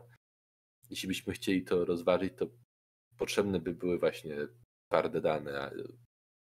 No właśnie problem jest z tym taki, że, że nie ma danych. Sam jakby autor wypowiedzi jest, no ma taką reputację, że on, on, on się zajmuje od dawna tak, takim tak. trochę oczernianiem właśnie tych lewicowych myślicieli. Druga kwestia jest taka, że on się pomylił z rokiem w tym wywiadzie słynnym, bo chyba się zaczęła cała akcja od wywiadu i od artykułu y, w gazecie, nie pamiętam. Był fragment książki w ogóle. Mhm, tak. Mhm. No, w tym roku, w którym on wskazuje, no, Foucault właśnie był już we Francji, Foucault wyjechał z Tunezji w 1968 e, jesienią, natomiast e, Sorman, tak, e, on mówi coś takiego, że, że on był w 1969, albo to jest błąd samego wyda wydawnictwa, albo, albo rzeczywiście mu się pomyliło, przy czym on on trochę zmieniał swoje, że tak powiem, zeznania. Najpierw twierdził, że że on na własne oczy widział, później się okazało, że on się z nim poznał dopiero w 1969, później twierdził, że w 1970 się poznał. E, w ogóle trochę mętne to, to jest takie wszystko. Tak. Nie ma, e, też, nie ma też jakby w ogóle, y, tam dotarli swoją drogą do Tunezji, do tego miejsca, gdzie tam e, żył, zdaje się, rozmawiali z tymi ludźmi, którzy wtedy poznali Foucault i w ogóle nie było mhm. jakby, nie było żadnych nazwijmy to statementów, czy tam e, pewnych takich żywych, e, żywych opowieści od ofiar, czy od ludzi, którzy też to widzieli, czy jakby z tym rzucaniem pieniędzy pod nogi, no jakby to jest jakby dla mnie największy błąd tutaj, bo wszyscy by to widzieli, nie? Coś takiego, taki akt po prostu no to jest, pieniędzy pod nogi. To jest wioska generalnie, tam by to się rozniosło daleko, ale mhm. nawet to, to już, że że po prostu sam oskarżyciel y, mówi nieprecyzyjne jakieś, no jakby to jest bardzo głośna wypowiedź, tak, więc na takie same, na takie twierdzenie potrzebowalibyśmy również tak samo mocnych przesłanek, nie? A no my nie mamy takich przesłanek, a te oskarżenia i główny cel sprowadza się do, do samych oskarżeń po prostu, żeby zepsuć reputację tutaj wielkiego myśliciela, bo to jest sensacja, wszyscy to roznoszą i to jest nieważne, co byśmy nawet teraz powiedzieli z tobą, to i tak dalej po sieciach dalej będzie to krążyć, bo to jest mocna łatka w ogóle pedofila, której się nie da pozbyć niestety. E, nawet jeżeli no, jest czy nie jest, po prostu tego, tego nie da się uniknąć. E, dalej będą o tym wspominać. Nie wiem, czy coś chcesz dodać na ten temat jeszcze i możemy skończyć, zamknąć ten temat. Nie. Jak dla mnie to w ogóle ta cała sprawa, w sensie dopóki nie, yy, nie będzie jakby jakoś bliżej zbadana co do właśnie pewnych yy, wyjaśnień, yy, czy to ofiar, czy to osób, które coś więcej o tym wiedzą, czy to po prostu rozwinięcie tej sprawy. Ja jednak jestem za pewnym domniemaniem niewinności w tej sprawie E, jakby wszystkie inne próby tam przypisania Foucault pedofilii traktuję bardziej jako teorię spiskową. Właśnie, że to jest o, jakieś tam są domysły, że kiedyś tam podpisał jakąś tam petycję, kiedyś tam ktoś tam powiedział. Ktoś no tutaj z petycją też takie, pojawiło się od samego początku. Są komentarze o tej petycji. No ta petycja niby ma stanowić dowód na to, że właśnie w Tunezji Foucault coś takiego mógł robić. No. Mhm. Mhm. No to jest dziwne. W sensie dziwne jest to jest powiązanie. E, dlatego mówię, że to jest bardziej do teorii spiskowej mi pasuje niż do e, stricte, nie wiem, sfery faktów, czy jakbyśmy chcieli to nazwać, sfery pewnej weryfikacji naukowej, nie? Czy empirycznej. No tak, tak, tak. Znaczy, A no... dla filozofii to zdaje się jeszcze mniejsze ma znaczenie. No, Dobra, możemy przejść do, do tego tekstu, bo faktycznie, no, jakby ktoś chcia, miał tutaj twardsze jakieś fakty czy coś, to niech napisze. Natomiast dopóki, no, jak ja organizowałem tego streama, to ludzie napisali w komentarzach na YouTubie od razu po prostu pierwszy komentarz bez żadnych wyjaśnień. pedofil. Ja myślę, o Boże, no ale no jakby, no, do, no niech ta osoba coś więcej powie i to samo jeszcze na Instagramie do mnie napisali prywatnie. Ja myślę, no chyba nie mają co robić. No,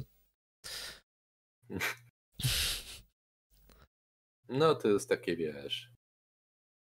Znaczy to jest zabawne niby dla nich, jak piszą coś takiego, ale dla mnie no... Mhm, mhm. Nie jest to uczciwe intelektualnie, ale to jest taki bardziej już trolling nawet niż jakiekolwiek, no tak, tak, jakakolwiek dyskusja. Teraz też tak pod, podchodzi. Mm, dobra. Przejdźmy do tych czterech funkcji. Chyba o tym chcieliśmy powiedzieć. Tak jest, tak jest. Ja może zacznę od pierwszej. Mm, to jest strona szósta w tym y, artykule, którym ja się zajmuję. W sensie, na którym ja y, operuję. E, I pierwszy akapit. Po pierwsze mamy do czynienia z przedmiotem będącym czyjąś wartością, własnością. E, I tutaj mamy w ogóle, e, to jest właśnie co do dzieła i co do autora. I tutaj mamy, że trochę dalej. Wypowiedź w naszej kulturze, a też w wielu innych, nie była u początku wytworem, rzeczą lub dobrem, lecz aktem. Aktem umieszczonym między biegunami sakrum i profanum, prawa i bezprawia, religii i bluźnierstwa. Z historycznego punktu widzenia, zanim stała się ona dobrem włączonym w gminny obieg własności, była gestem nader ryzykownym. E, gdy jednak ustanowiono odpowiedni system własności praw autorskich dotyczących relacji między wydawcami, prawem przedruku, etc., okazało się, że możliwość transgresji wpisana w strukturę aktu pisania stała się kategorycznym imperatywem literatury. E, czyli mamy po prostu pewną nie wiem, czy chciałbyś tutaj dodać coś Filip, Tak, tak, tak.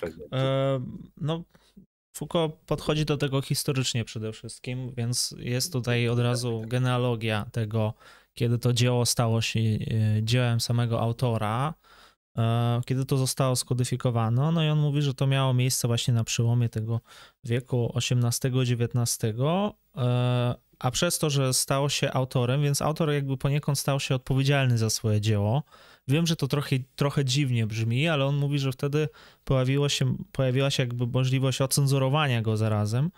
E, I autor, sam autor, żeby jakoś. No, tutaj pojawia się takie stwierdzenie, że od razu wraz z tym, że została tutaj, pojawiła się jakaś możliwość transgresji e, w samym akcie pisania i to się stało e, tak. imperatywem, boże, kategorycznym imperatywem literatury, możliwość transgresji. To ja się zastanawiałem nad tym, jak to przeczytałem pierwszy raz, bo co to oznacza? Jeżeli, no, tak jakby wcześniej nie było tej kategorii transgresji. Ja tego może ja tego dobrze, za dobrze nie rozumiem. Bo mi się wydawało, że skoro ten autor został jakby zamknięty z, wraz z jego dziełem, dzieło zostało taką twardą własnością, pojawiły się prawa autorskie i tak dalej, no to w jakimś sensie tutaj jakby on używa tego stwierdzenia, że jest jakiś kategoryczny imperatyw literatury. Boże, e, przepraszam, jeszcze raz. Możliwość transgresji wpisana w strukturę aktu pisania stała się kategorycznym imperatywem literatury. Że on ma. Tak. Ja, no. ja to widzę w ten sposób, że niejako w tym momencie mamy XVIII-XIX e, wiek, to znowu e, wracamy do ulubionego okresu Foucault, którym się najwięcej zajmował i o którym prawdopodobnie w ogóle e, był ty ekspertem z racji przesiedzenia tych wszystkich godzin w archiwum. Mamy tutaj pewną, pewien akt odpowiedzialności za książkę wpisany w samo, w samo utworzenie książki. Ja to widzę tak. Tutaj mamy sakrum i profanum. Na ile w ogóle książka y, autora ma w ogóle. Y, na ile on może odpowiadać za to, co napisze w książce. Znamy tutaj takiego w ogóle filozofa polskiego jak y, Łyszczyńskiego, który w ogóle spłonął za swoją y, książkę De non existentia Dei, czyli o nieistnieniu Boga. Y, wydaje mi się, że też to było jakoś w XVII wieku albo w XVIII, nie pamiętam do końca. Yy, I jakby pole transgresji tutaj, yy, co do sakrum i profanum, yy, dotyczyłoby właśnie tego, jak pewnego aktu pisania czy aktu wyzwolenia w pisaniu, chociażby przez nazwijmy to pewne niejako zapisanie informacji, żeby ona została odczytana w pewnych innych czasach, nie? W sensie Foucault tutaj, y, wydaje mi się, że o to mu chodzi, że y, pewna książka, która jest na przykład nieakceptowalna w czasach danego autora, może zostać odczytana na nowo y, w kolejnych czasach i dopiero wtedy może zostać jakby odpowiednio odebrana, nie? Mhm. No tak, no, no. Ja bym to tak widział. Ale to, ja ma, miałem problem z tym właśnie, że skąd ten kategoryczny imperatyw transgresji. To, to jest dla mnie, dla mnie dalej, dalej dziwne. Rozumiem, że to ma jakoś wykraczać, autor w tym, w tym momencie ma wykraczać poza, poza swoje dzieło, ale po co, skoro i tak jest jego własnością? Czy się da wykroczyć poza swoje dzieło? Albo może tak, autor stał jak w tym momencie, gdy autor stał się odpowiedzialny za własne dzieło, to zaczął jakby unikać tego dzieła. No nie wiem, można tutaj różnie to rozumieć. Pewnie to jest jak nawiązanie, no takie rzeczy nie biorą się znikąd, na pewno sam tego nie wymyślił. E, to jest może nawiązanie do jakichś innych tekstów po prostu na ten temat. E, no i też trzeba zwrócić uwagę, że tutaj praktycznie nie ma, e, Foucault nie stosuje tych przypisów w ogóle. Tak pisze sobie ale nie ma przepisu, więc brakuje tego. Brakuje. Tak jest. Tak jest. Dobra, druga Bo funkcja. No. w ogóle. W sensie ten fragment był, zdaje się, transkrypcją mówionego wykładu i nie został kompletnie oprawiony mhm. taką, e, nazwijmy to, dobrą robotą redaktorską. No tak. Druga tak. funkcja, o której e, tutaj mówi, to będzie no właśnie, ta, one, one są takie długie i y, ja, ja przeczytam fragment, on jest nieco dłuższy. Wcześniej formy typu, mm, boże, formy typu Hipokrates powiedział, y, Piliniusz odpo, odpowiada, nie były, nie były konwencjonalnymi znakami autorytetu, a to były wskazówki, dzięki którym wypowiedź mogła uchodzić za prawdę. W wieku XVII lub XVIII zachodzi zmiana, jak on tutaj mówi. Wypowiedź, wypowiedzi naukowe zaczęto postrzegać dla nich samych. Nie musiało za nimi już stać e, żadne nazwisko. Znów oderwanie, jakby następuje jakieś oderwanie autora.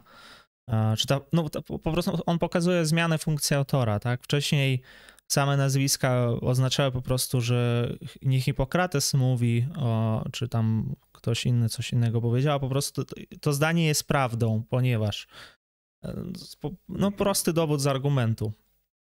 E, oczywiście można by było to prościej napisać tak naprawdę. Mógłby użyć po prostu, że dowód z argumentu i koniec, ale on, on no, tak, używa takich właśnie, nie wiem, kategorycznych stwierdzeń, że to po prostu to jest po prostu prawda i w takim sensie ta wypowiedź była używana. Czy no on po prostu jest na innym jakimś poziomie, on analizuje bardziej wypowiedź niż, e, tak niż wchodzi w jakąś logikę wypowiedzi.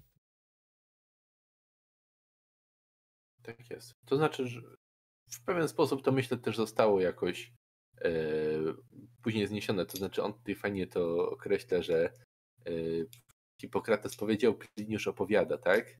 E, to są pewne jakieś tam dosyć archaiczne formy, bo raczej się nie spotkałem z tym, żeby e, jacyś tam znajomi z medycyny, czy skądś tam właśnie się tak e, jakby rzucali takimi argumentami z nazwisk, nie? Że o tam jeden medyk napisał tak, drugi medyk napisał tak. Wydaje się to wydaje się właśnie, że to jest odejście od takiego stricte od takiego rozumienia autora. Tutaj też jest to, że to w ogóle drugie, e, druga, drugie stwierdzenie Foucault na temat autora to na samym początku właśnie tego akapitu to jest drugi na stronie szóstej. Mhm. Funkcja autora nie jest ani powszechna, ani stała i różni się w zależności od rodzaju wypowiedzi. Tak. No, znów e, funkcję autora możemy przypisywać jakiejś konkretnej e, wypowiedzi i ta wypowiedź może no, zmieniać samą funkcję. To jest też ciekawe. No, tylko pokazuje więcej jakby różnic tutaj pomiędzy tymi, e, pomiędzy różnymi opcjami, powiedzmy. Mhm, mhm. Gwarancji wypowiedzi użyczyła, użyczała wyłącznie przynarożne do systematycznego zbioru. To jest nawiązując do tego, co mówiłem o tych naukach. A, czyli po prostu, żeby wypowiedź została uznana naukowa po tym wieku XVII-XVIII, y, musiała się odnieść do innych właśnie wypowiedzi, które z gruntu rzeczy też były uznawane za naukowe i w ten sposób nabywała jakby swojego y, no, prawdy, znaczenia prawdy, czy coś takiego. Tak, tak. E, z kolei, e, no. E, mów, mów, jeśli masz wypowiedzi, tak, wypowiedzi literackie w odróżnieniu od tych naukowych można odbierać wyłącznie opatrzone nazwiskiem autora. Każdy tekst poetycki lub fikcyjny musiał dotyczyć autora, daty, miejsca i okoliczności samego powstania. Czyli no, rzecz niby oczywista, ale tak nie, no, nie, nie, nie myśli no się tak, o tym. Tak, tak.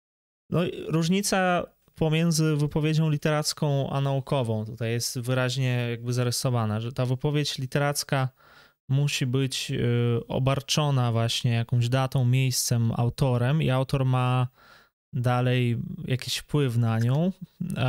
Natomiast wypowiedź naukowa, ona jest pozbawiona tego gestu.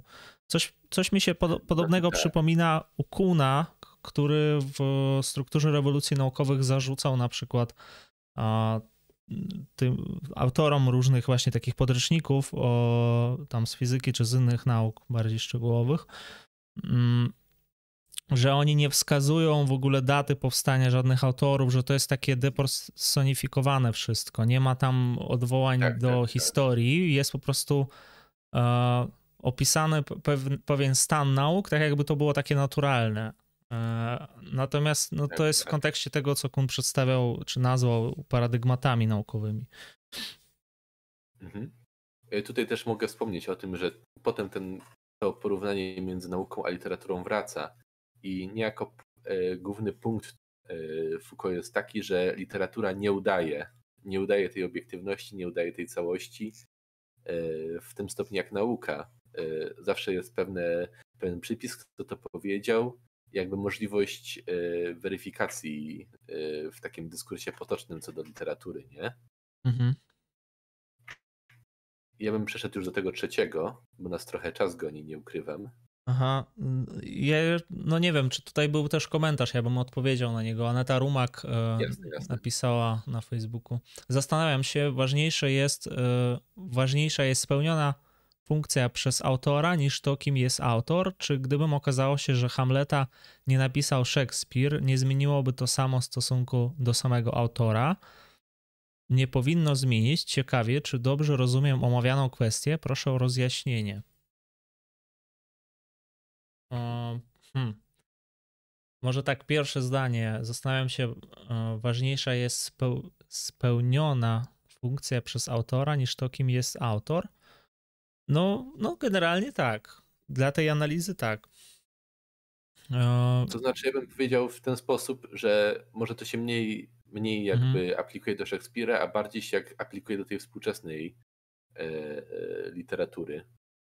To znaczy, że też do tego, co tutaj Foucault pisze, bo on to, on tą funkcję autora y, nie rozumie po prostu jako napisanie czegoś, ale również jako pewne otwarcie.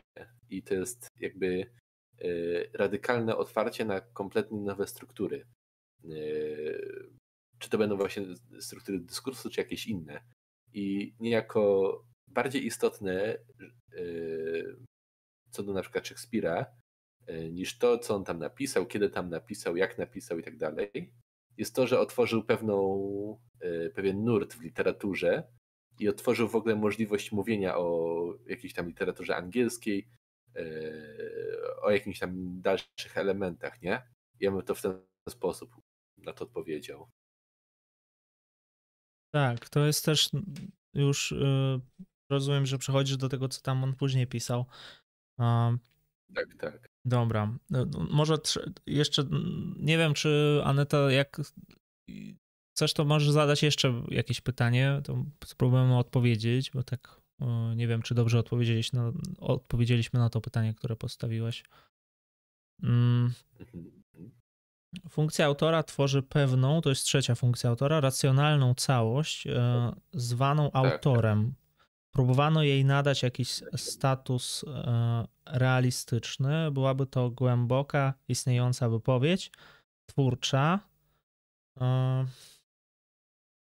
Twórcza moc, projekt, źródłowe miejsce pisania.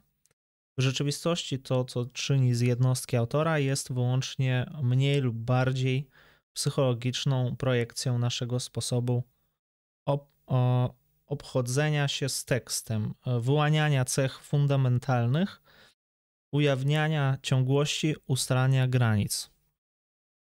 Czyli mhm. trzecia funkcja jest e, funkcją całości, ale całość i tak jest psychologicznie przez nas interpretowana. Wszystkie te operacje w zależności od e, epoki i i typu wypowiedzi. Dobra, tak napisałem tutaj skrótowo. No chodzi o to, że zależy tak, kiedy ta wypowiedź została wypowiedziana e, i jaki to jest typ wypowiedzi, literackiej czy naukowej, jak już powiedzieliśmy wcześniej. I ta funkcja ona może być też I zmienna. Czwarty. No. Tak. E, I czwarty punkt to jest w końcu pewna świętość autora i tutaj Foucault się odwołuje do tradycji właśnie scholastycznej, czy tradycji średniowiecznej, jakbyśmy chcieli to nazwać, e, pewnego e, co do egzegezy chrześcijańskiej, żeby dowieść wartość tekstu, bardzo, bardzo łatwo można się po prostu powołać na pewną, nazwijmy to, świętość autora. To znaczy, że tekst napisany przez, powiedzmy, Szekspira, jeśli by został jakiś nowy znaleziony na przykład, to byłby od razu, miałby pewien wysoki, wysoki jakby, e, wysoką wartość. Właśnie dlatego, że został napisany przez Szekspira, właśnie dlatego, że jakby została, zosta, zostaje oparty na tej, e, na tym autorytecie czy świętości. Mhm. Ja nie wiem, czy to jest czwarta funkcja autora, bo wydawało mi się, że czwarta to jest tam ten następny akapit, gdzie on E, będzie mówił o tych e, trzech ja. A, jest możliwe. Tak, tak. tak. tak. tak. To, to, to co mówisz, to jest, to jest w trzeciej funkcji autora, on tam zaczyna nagle rozważać, yy, jak Mhm. tą autentyczność wcześniej ustalano, na podstawie czego można było stwierdzić autentyczność jakiego, jakiegoś dzieła. Natomiast tak, tej, tak, w tej czwartej e, funkcji autora, e, jako rzeczywistego mówcy umieszczonego w czasoprzestrzeni, tak rozumiany autor pojawia się w tekście przez zaimek osobowy, na przykład przez zaimek osobowy, czy może się pojawiać. E, czyli no to jest kwestia tego, tak, czy oddzielamy faktycznie tego autora od dzieła. Znaczy cały czas niby o tym mówimy, ale tutaj no są takie momenty w tekście, gdzie wydaje się, że to sam autor mówi i teraz się zastanawiamy, czy to mówi ten autor, czy kto to mówi właściwie. E, Jest. I on mówi coś takiego, że ta, ta funkcja, ona jest taka bardziej pr- problematyczna. E, Ona wyłania się pomiędzy właśnie alter ego tego autora i a jego dziełem. Ona gdzieś znajduje się pomiędzy tym. W rzeczywistości we wszystkich dyskusjach występuje zwielokrotnione ja, to jest następna jego teza. I to zwielokrotnione ja, no to jest właśnie to, od czego ja zacząłem chyba ten stream, mówiłem o Dostojewskim, że u niego są różne postacie, pre- prezentują jakby różne poglądy. Oczywiście wiadomo, jaki pogląd ma Dostojewski, a, natomiast i tak jego dzieła jakby same w sobie są zam, zamkniętymi takimi narracjami. Tam możemy je interpretować jakby wewnątrz siebie i wtedy bierzemy tą, tę- tą wielość ja i próbujemy się zastanowić nad, nad, nad nimi. Jakby one same się do siebie odnoszą. No. Mm, Tak jest. I, I występuje to zwielokrotnienie, tak zwane. No. Tak, ja mam podsumowanie tych czterech. E, Tu jest pod koniec strony ósmej, e, przedostatni akapit, ostatni przed gwiazdką. Mm, Funkcja autora związana jest z prawnym i instytucjonalnym systemem, który otacza, określa i umożliwia uniwersum dyskursu. Nie występuje nigdy w ten sam sposób we wszystkich typach dyskursu, we wszystkich epokach i typach cywilizacji. Nie daje się zdefiniować przez spontaniczną atrybucję dyskursu do jego twórcy, lecz przez bardzo złożony ciąg operacji. Nie odsyła zwyczajnie do rze- rzeczywistej osoby, powołuje natomiast do istnienia wiele instancji mówiących, wiele podmiotowych pozycji, gotowych na przyjęcie wielu klas indywiduów. E, Czyli mamy pewien pluralizm podejścia do autora. To nie jest jakby. E, oczywiście tutaj Foucault się cały czas opiera na tej tradycji zachodniej, e, ale jakby nie ukrywa, że to nie ma jakby. E, jest możliwe też w innych, nazwijmy to, rejonach. I w ogóle ten model zachodni nie jest ani trochę e, reprezentacyjny wobec tego. Właśnie jest bardziej istotny pewien zakres e, różnych funkcji autora. no tak, no, Wszystkie jakby one są podważone. No tak. Ja jeszcze no, o tym zwielokrotnieniu ja chciałem tylko tak dopowiedzieć, że on wymienia trzy właśnie takie rodzaje ja. Pierwsze ja, które odsyła do niepowtarzalnej osoby, czyli do konkretnej osoby określone, w określonym czasie i miejscu, która wykonała tą pracę. Na przykład, i on podaje taki przykład, że to by, to by była osoba, która pisze wprowadzenie do jakiegoś e, traktatu matematycznego i podaje szczegóły jego powstania. Później jest drugie ja, które odsyła do miejsca e, i on tu mówi o jakimś łańcuchu dowodzenia, które każdy mógłby zająć, zakładając, że posługiwałby się tym samym językiem symboli, aksjomatów i tym samym wcześniej dostępnym zbiorem dowodów. Czyli drugie ja to jest takie ja, powiedzmy, już y, intersubiektywne. Jeżeli pierwsze jest subiektywne, tam jakieś podajemy historyczne dane, to drugie ja inter- jest intersubiektywne, dostępnie i dane dla wszystkich. E, I trzecie ja, o którym on będzie mówił, e, to jest, będzie ja krytyczne, które już zaczyna jakby kwestionować sam problem, oznajmia znaczenie całej pracy, zdaje sprawę z kłopotów, jakie pojawiły się w tej w, trakcie opowieści o rezultatach i tak dalej. Mm, I on mówi, że funkcja ja nie wynika tylko z tego pierwszego ja, kosztem pozostałych, które, które by miały się podporządkować temu pierwszemu ja, które sprowadza się do samej osoby, natomiast one jakby jednocześnie wszystkie istnieją, te ja. No i to, to już jest takie bardziej skomplikowane u niego. On tym się będzie zajmował w archeologii wiedzy bardziej. Mm. Natomiast tutaj już mamy taki ogólny zarys, co tam, co tam dalej będzie. Jasne. No i e, tutaj jeszcze komentarze były, ja może przeczytam. E, Kubek, nie. Kubek, dawno cię nie było. Czy to w sumie jakoś nie pokrywa się z tym, co mówi Rakan o nowym mistrzu w nowoczesnej nauce? To znaczy mistrz, profesor jako osoba transmitująca wiedzę, a nie tworząca swoją własną mądrość? Hmm. Nie wiem, czy chcesz odpowiedzieć na to, bo ja, ja, nie, ja nie będę próbował. Był, na początku przywołałem Lakana, Lakan w ogóle był na, na tym wykładzie Foucault, o którym teraz mówimy. Hmm. I pewnie by się to jakoś zgadzało, natomiast coś więcej nie powiem na ten temat. Hmm. Jeszcze jest kolejny komentarz, ale czy to, kim jest autor, nie jest właśnie funkcją autora? Szekspir, będąc autorem Hamleta, nadaje kontekstu dla reszty jego tekstów. Jego funkcja równa się z tym, kim on jest.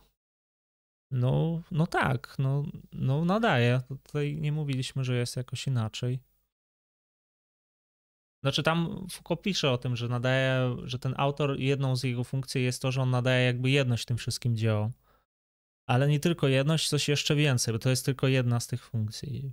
Jedność, autorytet, wiarygodność.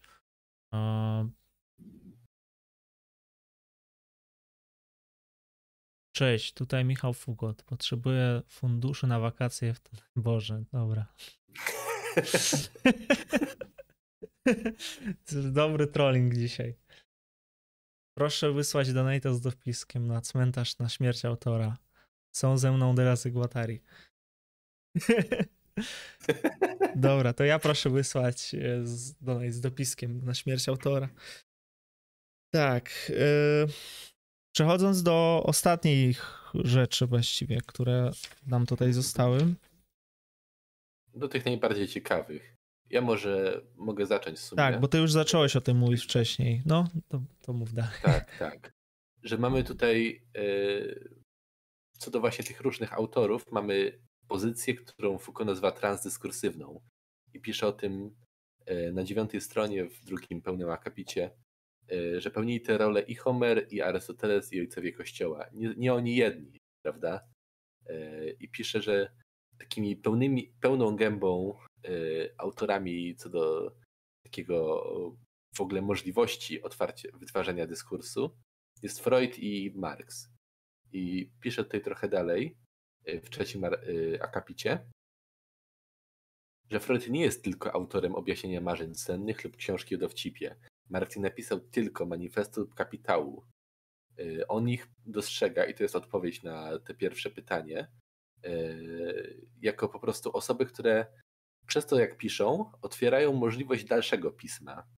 I mam tutaj taki cytat, który znalazłem. E, on jest podobno w tej książce. Nie znalazłem go w tej książce, znalazłem jedynie tłumaczenie angielskie. Mhm. E, e, chociaż myślę, że to bardzo analogicznie będzie przetłumaczone na polski. To jest, że I don't write a book so that it will be the final word. I write a book so that other books are possible, not necessarily written by me. Czyli jakby nie zajmujemy się. Yy... Foucault nie pisze po to, żeby powiedzieć ostatnie słowo. Foucault pisze, pisze właśnie po to, żeby inne słowa były możliwe. I tutaj mamy właśnie to otwarcie dyskursów, otwarcie w ogóle yy, kompletnie nowych, nie tylko odczytań tekstów, ale też odczytań cho chociażby polityki, chociażby yy, odczytań ciała, odczytań seksualności, odczytań co, co by się tam, wiecie, co tam można dać. Z wyjątkiem pedofilii może, nie wiem, to raczej mi nie pasuje za bardzo.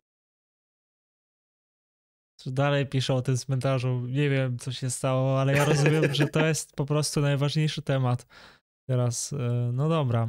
E, Malen pisze... Piszę też tutaj no. E, o tym, że Anne Radcliffe napisała nie tylko Tajemnicę Zamku Udolfo i pewną ilość innych powieści, ale w ogóle umożliwiła powstanie powieści grozy na początku XIX wieku. Czyli nie tylko należy patrzeć na nią jako e, autorkę pewnych wielkich dzieł, tak samo jak na Szekspira jako autora pewnych wielkich dzieł, czy na Foucault, czy tam na Marksa, czy na Freuda, czy na kogo tam chcemy, ale przede wszystkim jako e, wytwórców, e, czy nie jako autorów, czy pierwszych takich źródeł nowych dyskursów dotyczących właśnie tych specyficznych dzieł. No właśnie tam z, z Redcliffe, tak? On, on pisze, że ona akurat nie jest autorem dyskursu całego, ona, że, że ona jest czymś takim, on tam, on tam wymienia, że ona podała jakby pewne, nie wiem, czy różnice, czy, czy coś takiego, które tak, później tak, tak, tak. w literaturze się pojawiły, natomiast dla niego e, jest coś takiego jak akt założycielski, który otwiera zupełnie jakby inną, no nie wiem, formację dyskursywną, powiedzmy, językiem Foucaultowskim. Tak tak. I taki Freud czy Marx to są do niego takie przykłady właśnie założycieli, oni przyczynili się do rozwoju jakby całych, powiedzmy, całych odrębów, czy takich całych dziedzin wiedzy, które powstały po nich. Mm. Mhm, mhm. Natomiast. Tak. To jest trochę dalej no. fragment, cały czas w tym samym akapicie, nie tylko umożliwili oni pewną ilość analogii, ale też przede wszystkim pewną ilość różnic. I tutaj piszę co do tego, że Freud był założycielem psychoanalizy, to prawda, ale na przykład z kolei Abraham albo Melanie Klein mogą stosować własne y, techniki analizy marzeń sennych, albo mogą wprowadzać własne pojęcie libido, które nie musi być dokładnym odtworzeniem tego, co pisał Freud. Ale jednak pozostaje w tej samej E, tradycji, nie? O to tutaj chodzi. Mhm. Tam też o, było coś takiego, że jest różnica, on tam później będzie mówił, że pomiędzy narodzinami dyskursu a początkami nauk. E, I ta różnica jest taka, że w dyskursie jakby, no ja, ja to bardzo tak zrozumiałem, że jeżeli się otwiera dyskurs, to jakby tam są jakieś pierwotne założenia, które są niezmienne, o ile dobrze zrozumiałem. Natomiast w naukach on mówi, że jest zupełnie inaczej. Jeżeli ktoś dokonuje jakiegoś odkrycia naukowego, na przykład Galileusz, to od razu może zostać ono jakby zrewidowane, podważone i że to jest normalne dla nauk, że, na, że w naukach właśnie o to tylko chodzi, że, że ten dyskurs naukowy E, czy początek nauk, on e, nie rozwija się tak samo jak dyskurs nauk humanistycznych, o ile to można zawężyć w ogóle do tego pojęcia nauk humanistycznych, Właśnie... on nie używa tego pojęcia. No. Tak, spróbuję to, bo mniej więcej masz rację, ale to jest po prostu. E, chodzi tutaj o to, że akt założycielski ze swojej istoty nie może być zapomniany. To znaczy, że tak. e, jakby w przykładzie tych nauk co do Galileusza pisze o tym, że jakby została znaleziona nowa książka Galileusza, to nie zmieniłaby ona nic, y, jeśli chodzi o postrzeganie mechaniki, czy tam astronomii, czy czego tam, nie? Takich y, typowych, nazwijmy to, dyskursów naukowych.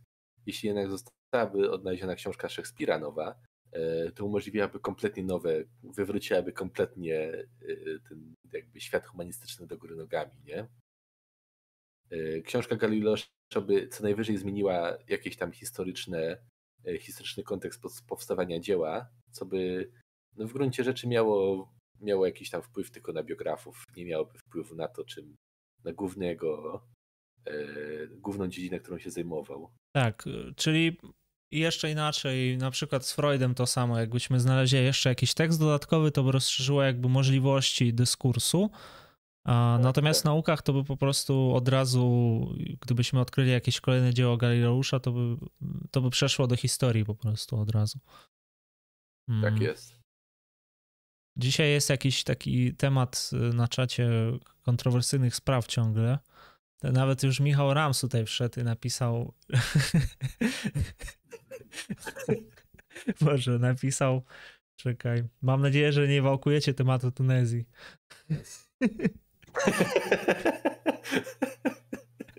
A później Dobra, jest, jest jeszcze, jest coś normalnego, bo później o Borosie zaczęło się tam, że, że zastrzelił żonę, że Bataj zabrał Rakanowi żonę i wszystko na raz. O, no, czy no. będzie czytanie historii cmentarza? E... Proszę. E, tu Marks pożyczy ktoś 10 funtów. E, pięknie. Dobra, normalne pytania teraz, tak. Aneta Rumak, e, czyli autor to po prostu założyciel dyskursu. W jakimś sensie tak, ale znów nie możemy każdego autora jakby nazywać założycielem, bo są tacy, no on tutaj wymienia tych dwóch najbardziej jakby znaczących, którzy otworzyli nowy dyskurs w ogóle, Freud i Marx, natomiast ich e, jakby kontynuatorzy już nie są założycielami tego dyskursu, oni mogą tylko się poruszać w tym dyskursie i odkrywać coś jeszcze więcej na ten temat, rozwijać go jakby dalej. A o to tak. chodzi.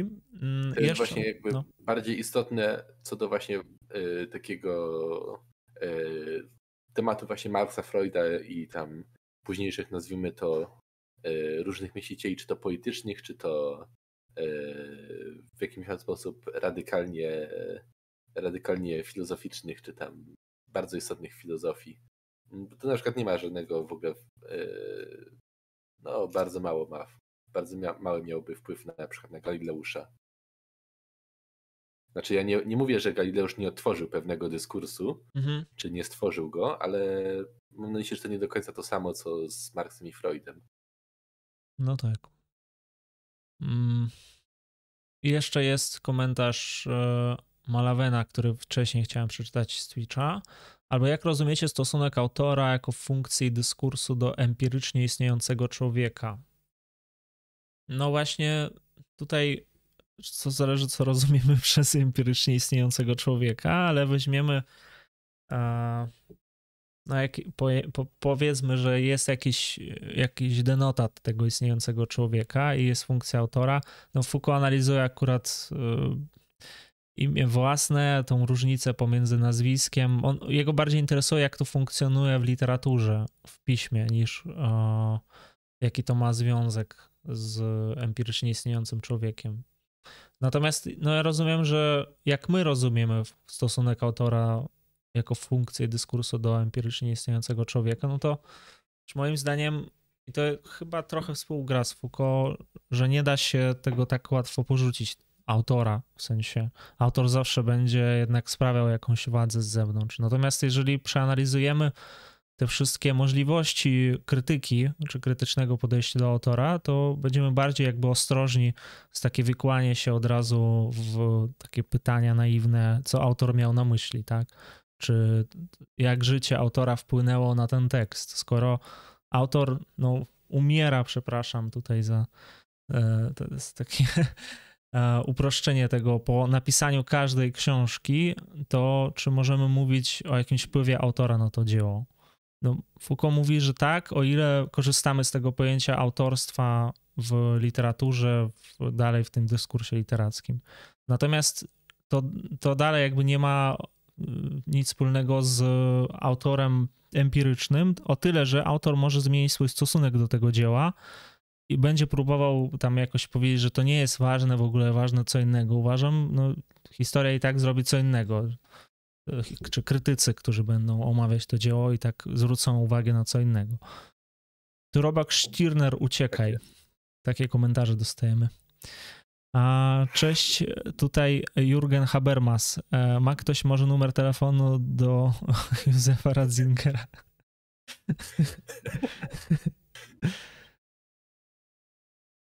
Od czego, o, od czego zacząć przygodę z Foucault? No? Coś ja chciałem powiedzieć tylko, że Habermas się pewnie umawia na kolejną przegraną debatę, bo to jest człowiek, który przegrał każdą, absolutnie każdą debatę filozoficzną w życiu, jaką miał.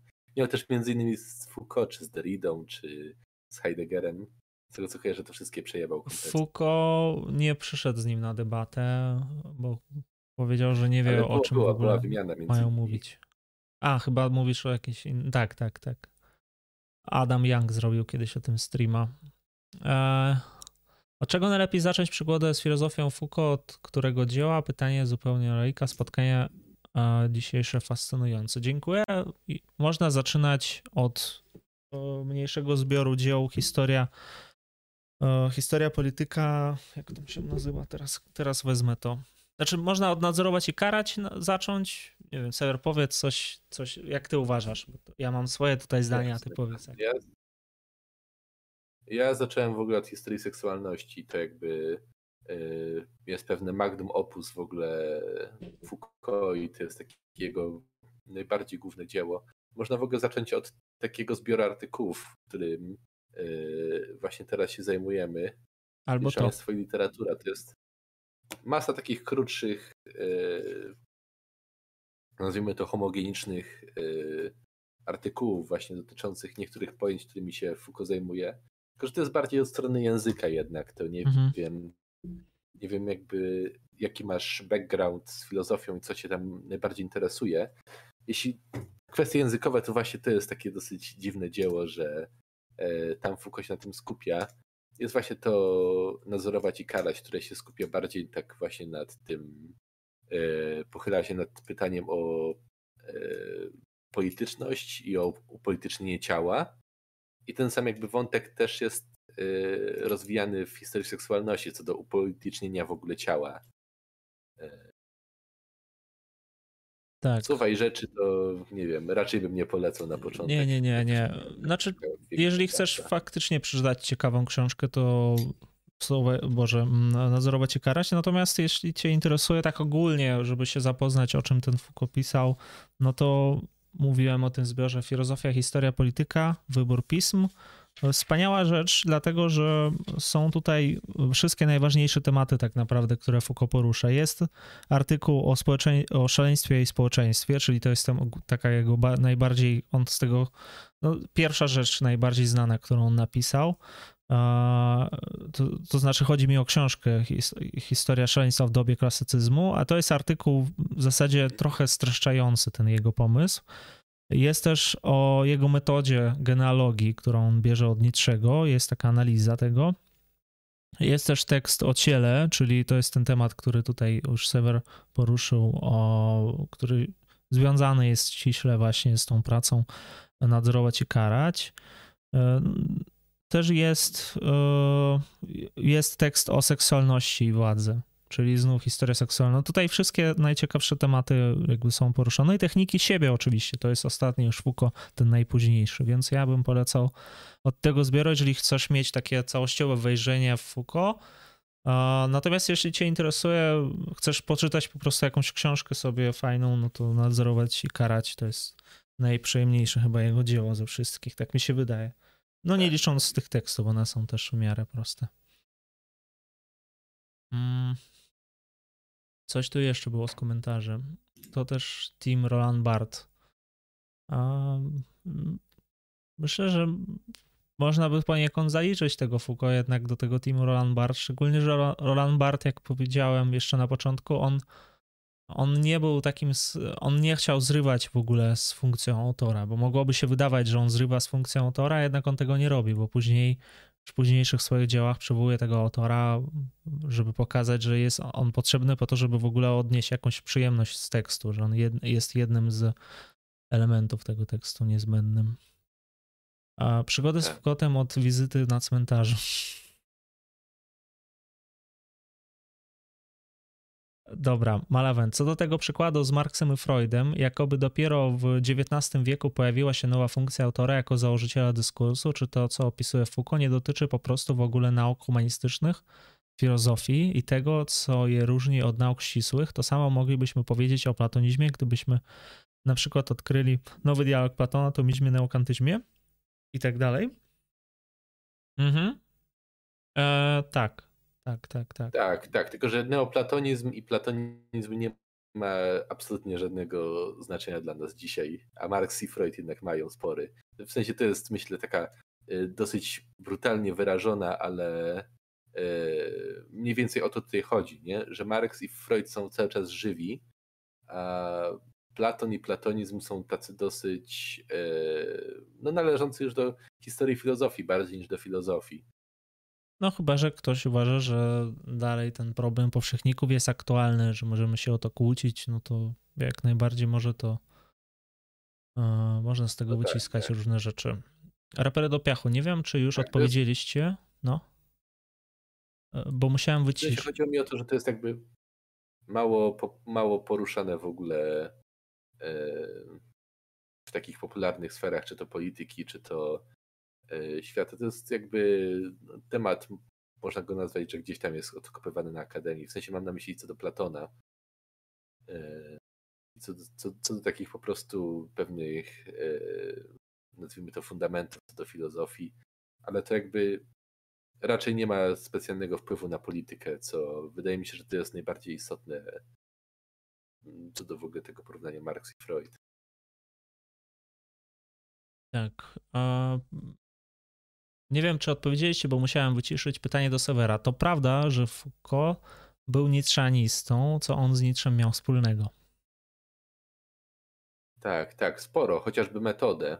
Właśnie ta w ogóle archeologia yy, charakterystyczna Foucault jest yy, niejako bardziej radykalnym podejściem niczego. To znaczy Foucault bierze genealogię, yy, metodę genealogii niczego, przedstawioną chociażby w genealogii moralności, i stara się nie tyle patrzeć tak aksjomatycznie na to, tak jak e, Nietzsche starał się patrzeć, czyli pod względem wartości, pod względem pewnego, e, pewnych elementów tam dziedziczonych po drodze niematerialnych wartości, co Foucault stara się patrzeć po prostu na materialne, na materialne jakby historyczne źródła, na źródła co do właśnie materialnego ciała, czy do materialnych w ogóle dyskursów, które swoją drogą Foucault nie traktuje dyskursu jako coś tam wydumanego czy abstrakcyjnego, to jest coś, co ma realne, e, realne jakby e, efekty w świecie.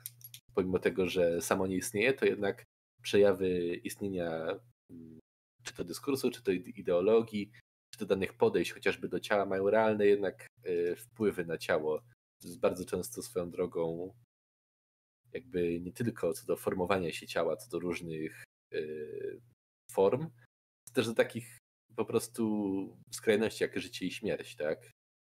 To jakby rozwinięcie tego jest yy, też w ramach historii seksualności. Wspominałem o tym trochę więcej, bo to jest w ogóle mega ciekawy temat swoją drogą. W sensie to, co tutaj Foucault robi z dyskursami, to jest yy, praca naprawdę. E, no to jest praca na lata, tak? Dla jakiegoś tam eksperta, badacza, czy kogo tam e, chcemy określić. Ale to, to jest cały czas wzięte wszystko od niczego. Przynajmniej te mhm. elementy. No tak, my tutaj tak, no chcę od razu dodać, to pewnie widać i słychać, że my się bawimy tylko w takie rzeczy, natomiast my nie jesteśmy jakimiś wielkimi znawcami, więc sobie czytamy po prostu dla tej właśnie przyjemności z tekstu i żeby tak pogadać też na streamach z wami. Mm, coś tam jeszcze było z komentarzem. Czy to prawda, że podczas pobytu w Polsce młody Lech Wałęsa był jego kochankiem?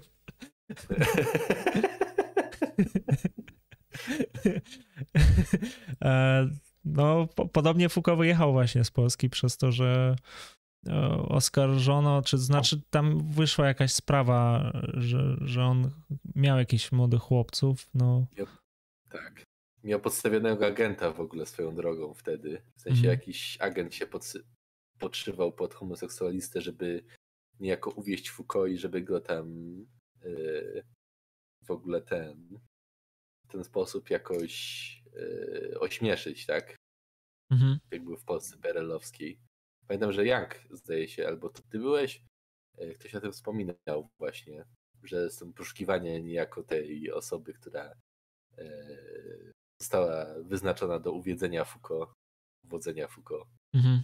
No ja nie słyszałem o tym. Ja wiem, że jest ta książka Foucault w Warszawie i może z, tam, z niej wychodzi, ale ja słyszałem też o niej, że e, wynika z niej tyle, e, że cała prawda o Foucault z, zawiera się w tych teczkach SB i że to jeszcze należy poczekać trochę, co on tu robił i co tam. No bo głównie on, jak, jak on tutaj przyjechał jako attaché, prowadził różne takie lekcje, wykłady o kulturze francuskiej, o teatrze.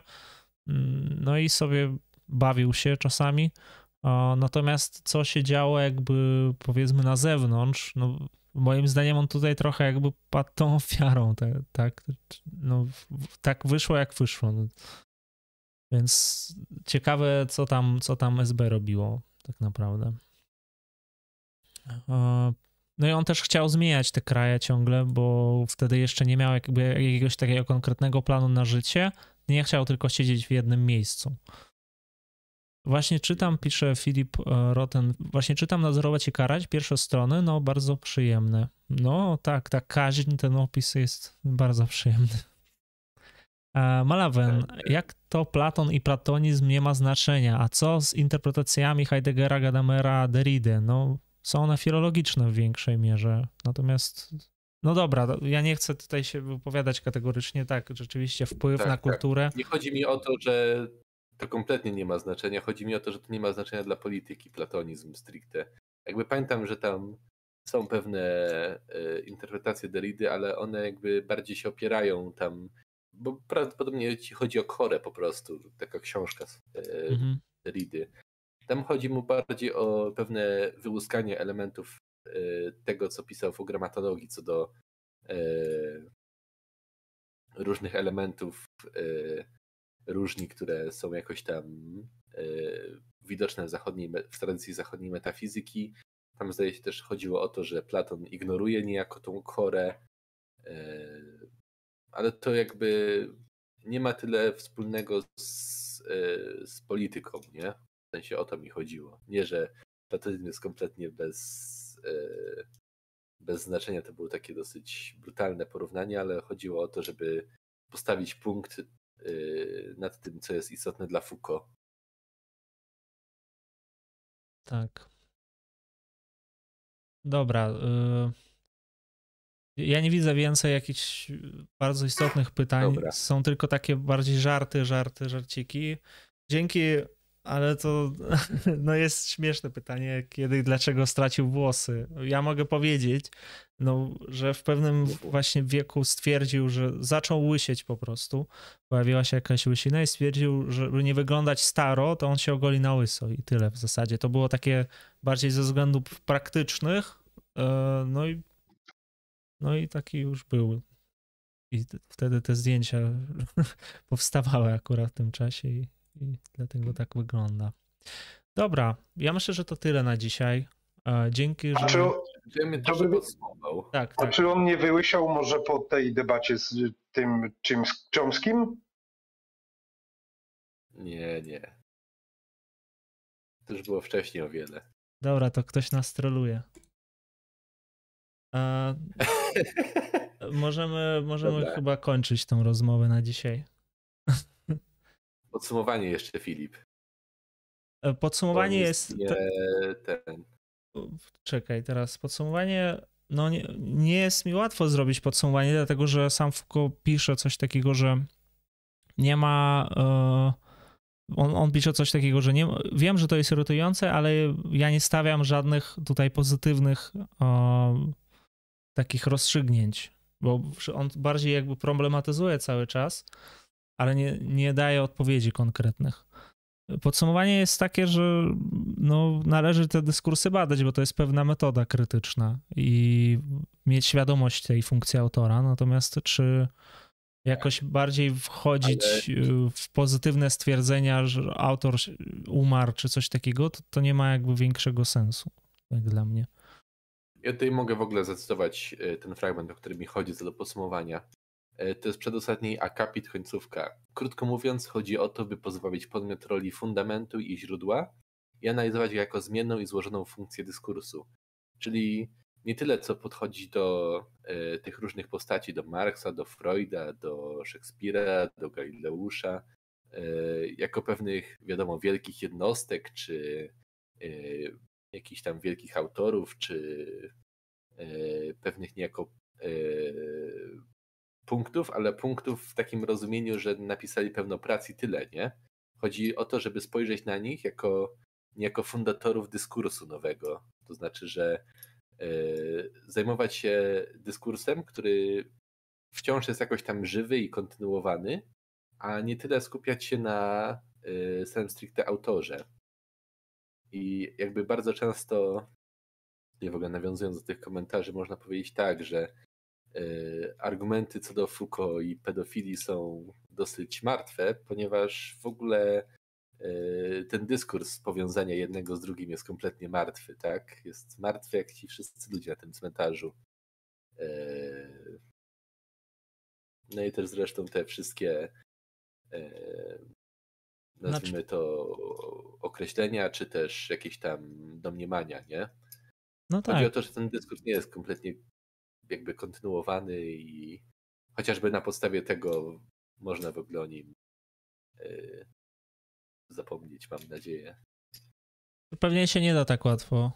Jak widzisz, tutaj no, wszystkich interesuje to samo. Natomiast no, ja chcę, żebyście też pamiętali, że głównym celem tych właśnie oskarżeń jest po prostu zepsucie reputacji, jakieś, nie wiem, to jest coś takiego, że odmawiamy mu racji, czy nie musimy go czytać, ponieważ i tutaj zdajesz jakieś zdanie X, był taki, a taki, a taki. No. To, no, to jest trochę za słabe, szczególnie, że nie ma dowodów. Ja rozumiem, że niektórzy by nie chcieli w ogóle o tym wiedzieć nic i starają się tego unikać, szukają sobie jakieś, jakiegoś resentymentu, wymówki. No, wasza wola. Nikt was nie zmusza, tak powiem. E... Dobra. To chyba dziękuję. Mam nadzieję, że mi Sever odpowie w sprawie metafizyki Nietzsche Foucault. E... Moje pytanie o inne aspekty Nietzschego, czy Foucault brał Wydawało coś się, z jego metafizyki? No. Wydawało mi się, że odpowiedziałem co do y, właśnie metody archeologii wiedzy i powiązania z genealogią wiedzy. Mhm. No tak. To było jakoś, nie wiem, 5 minut, 10 minut temu. Znaczy pytanie jest o metafizykę, ale no nie będziemy może wchodzić na ten temat metafizyki. To jest, to jest tak szerokie, że tutaj w każdym dziele można by się doszukać jakichś stwierdzeń metafizycznych. No, natomiast wiemy, że Foucault był Co antymetafizykiem. Jakby też to jest bardzo prosta odpowiedź. W sensie Foucault kontynuuje to samo co Heidegger i to samo mm co mhm. właśnie zaczął Nietzsche, czyli yy, jakby nie zajmowanie się tym, tym, czym jest, tym, czym coś jest, tym, jakby to jest pytanie yy, podstawowe metafizyki, czyli co to jest, tak? Yy, no tak. Yy, a tutaj w ogóle mamy z kolei znowu traktowanie rzeczy co do funkcji, nie? Co do, co do jakichś tam stawań się, co do pewnych właściwości, które z tego wynikają dalej, co do rzeczy, które możemy z tego wyciągnąć, co do czy, czy w jakiś sposób to oddziałuje na świat, ale nie co do właśnie tego, co jest, nie? No tak. Chociażby w ten sposób to jest kontynuacja metafizyki niczego. Chociaż ta metafizyka niczego to oczywiście zerwanie niejako z tą stałą, punktową metafizyką. No właśnie. Dobra, ja, ja będę kończył. Yy, dzięki za Wasze komentarze. Yy, I mam nadzieję, że do zobaczenia jakoś za, za tydzień czy za dwa, nie wiem kiedy jeszcze. Dziękuję Tobie, Sewerze, że, że tutaj wbiłeś, że udało nam się zorganizować to i. Bo ja już na, w ostatniej chwili chciałem przenieść to jeszcze raz, ale już zrobiliśmy to, co chcieliśmy od dawna zrobić, więc będziemy myśleć nad jakimiś innymi tematami. Także jak, jak coś, to piszcie tam, co Was bardziej interesuje na grupce czy na czatach, a my będziemy się żegnać. Do zobaczenia. Dobra, dzięki wielkie.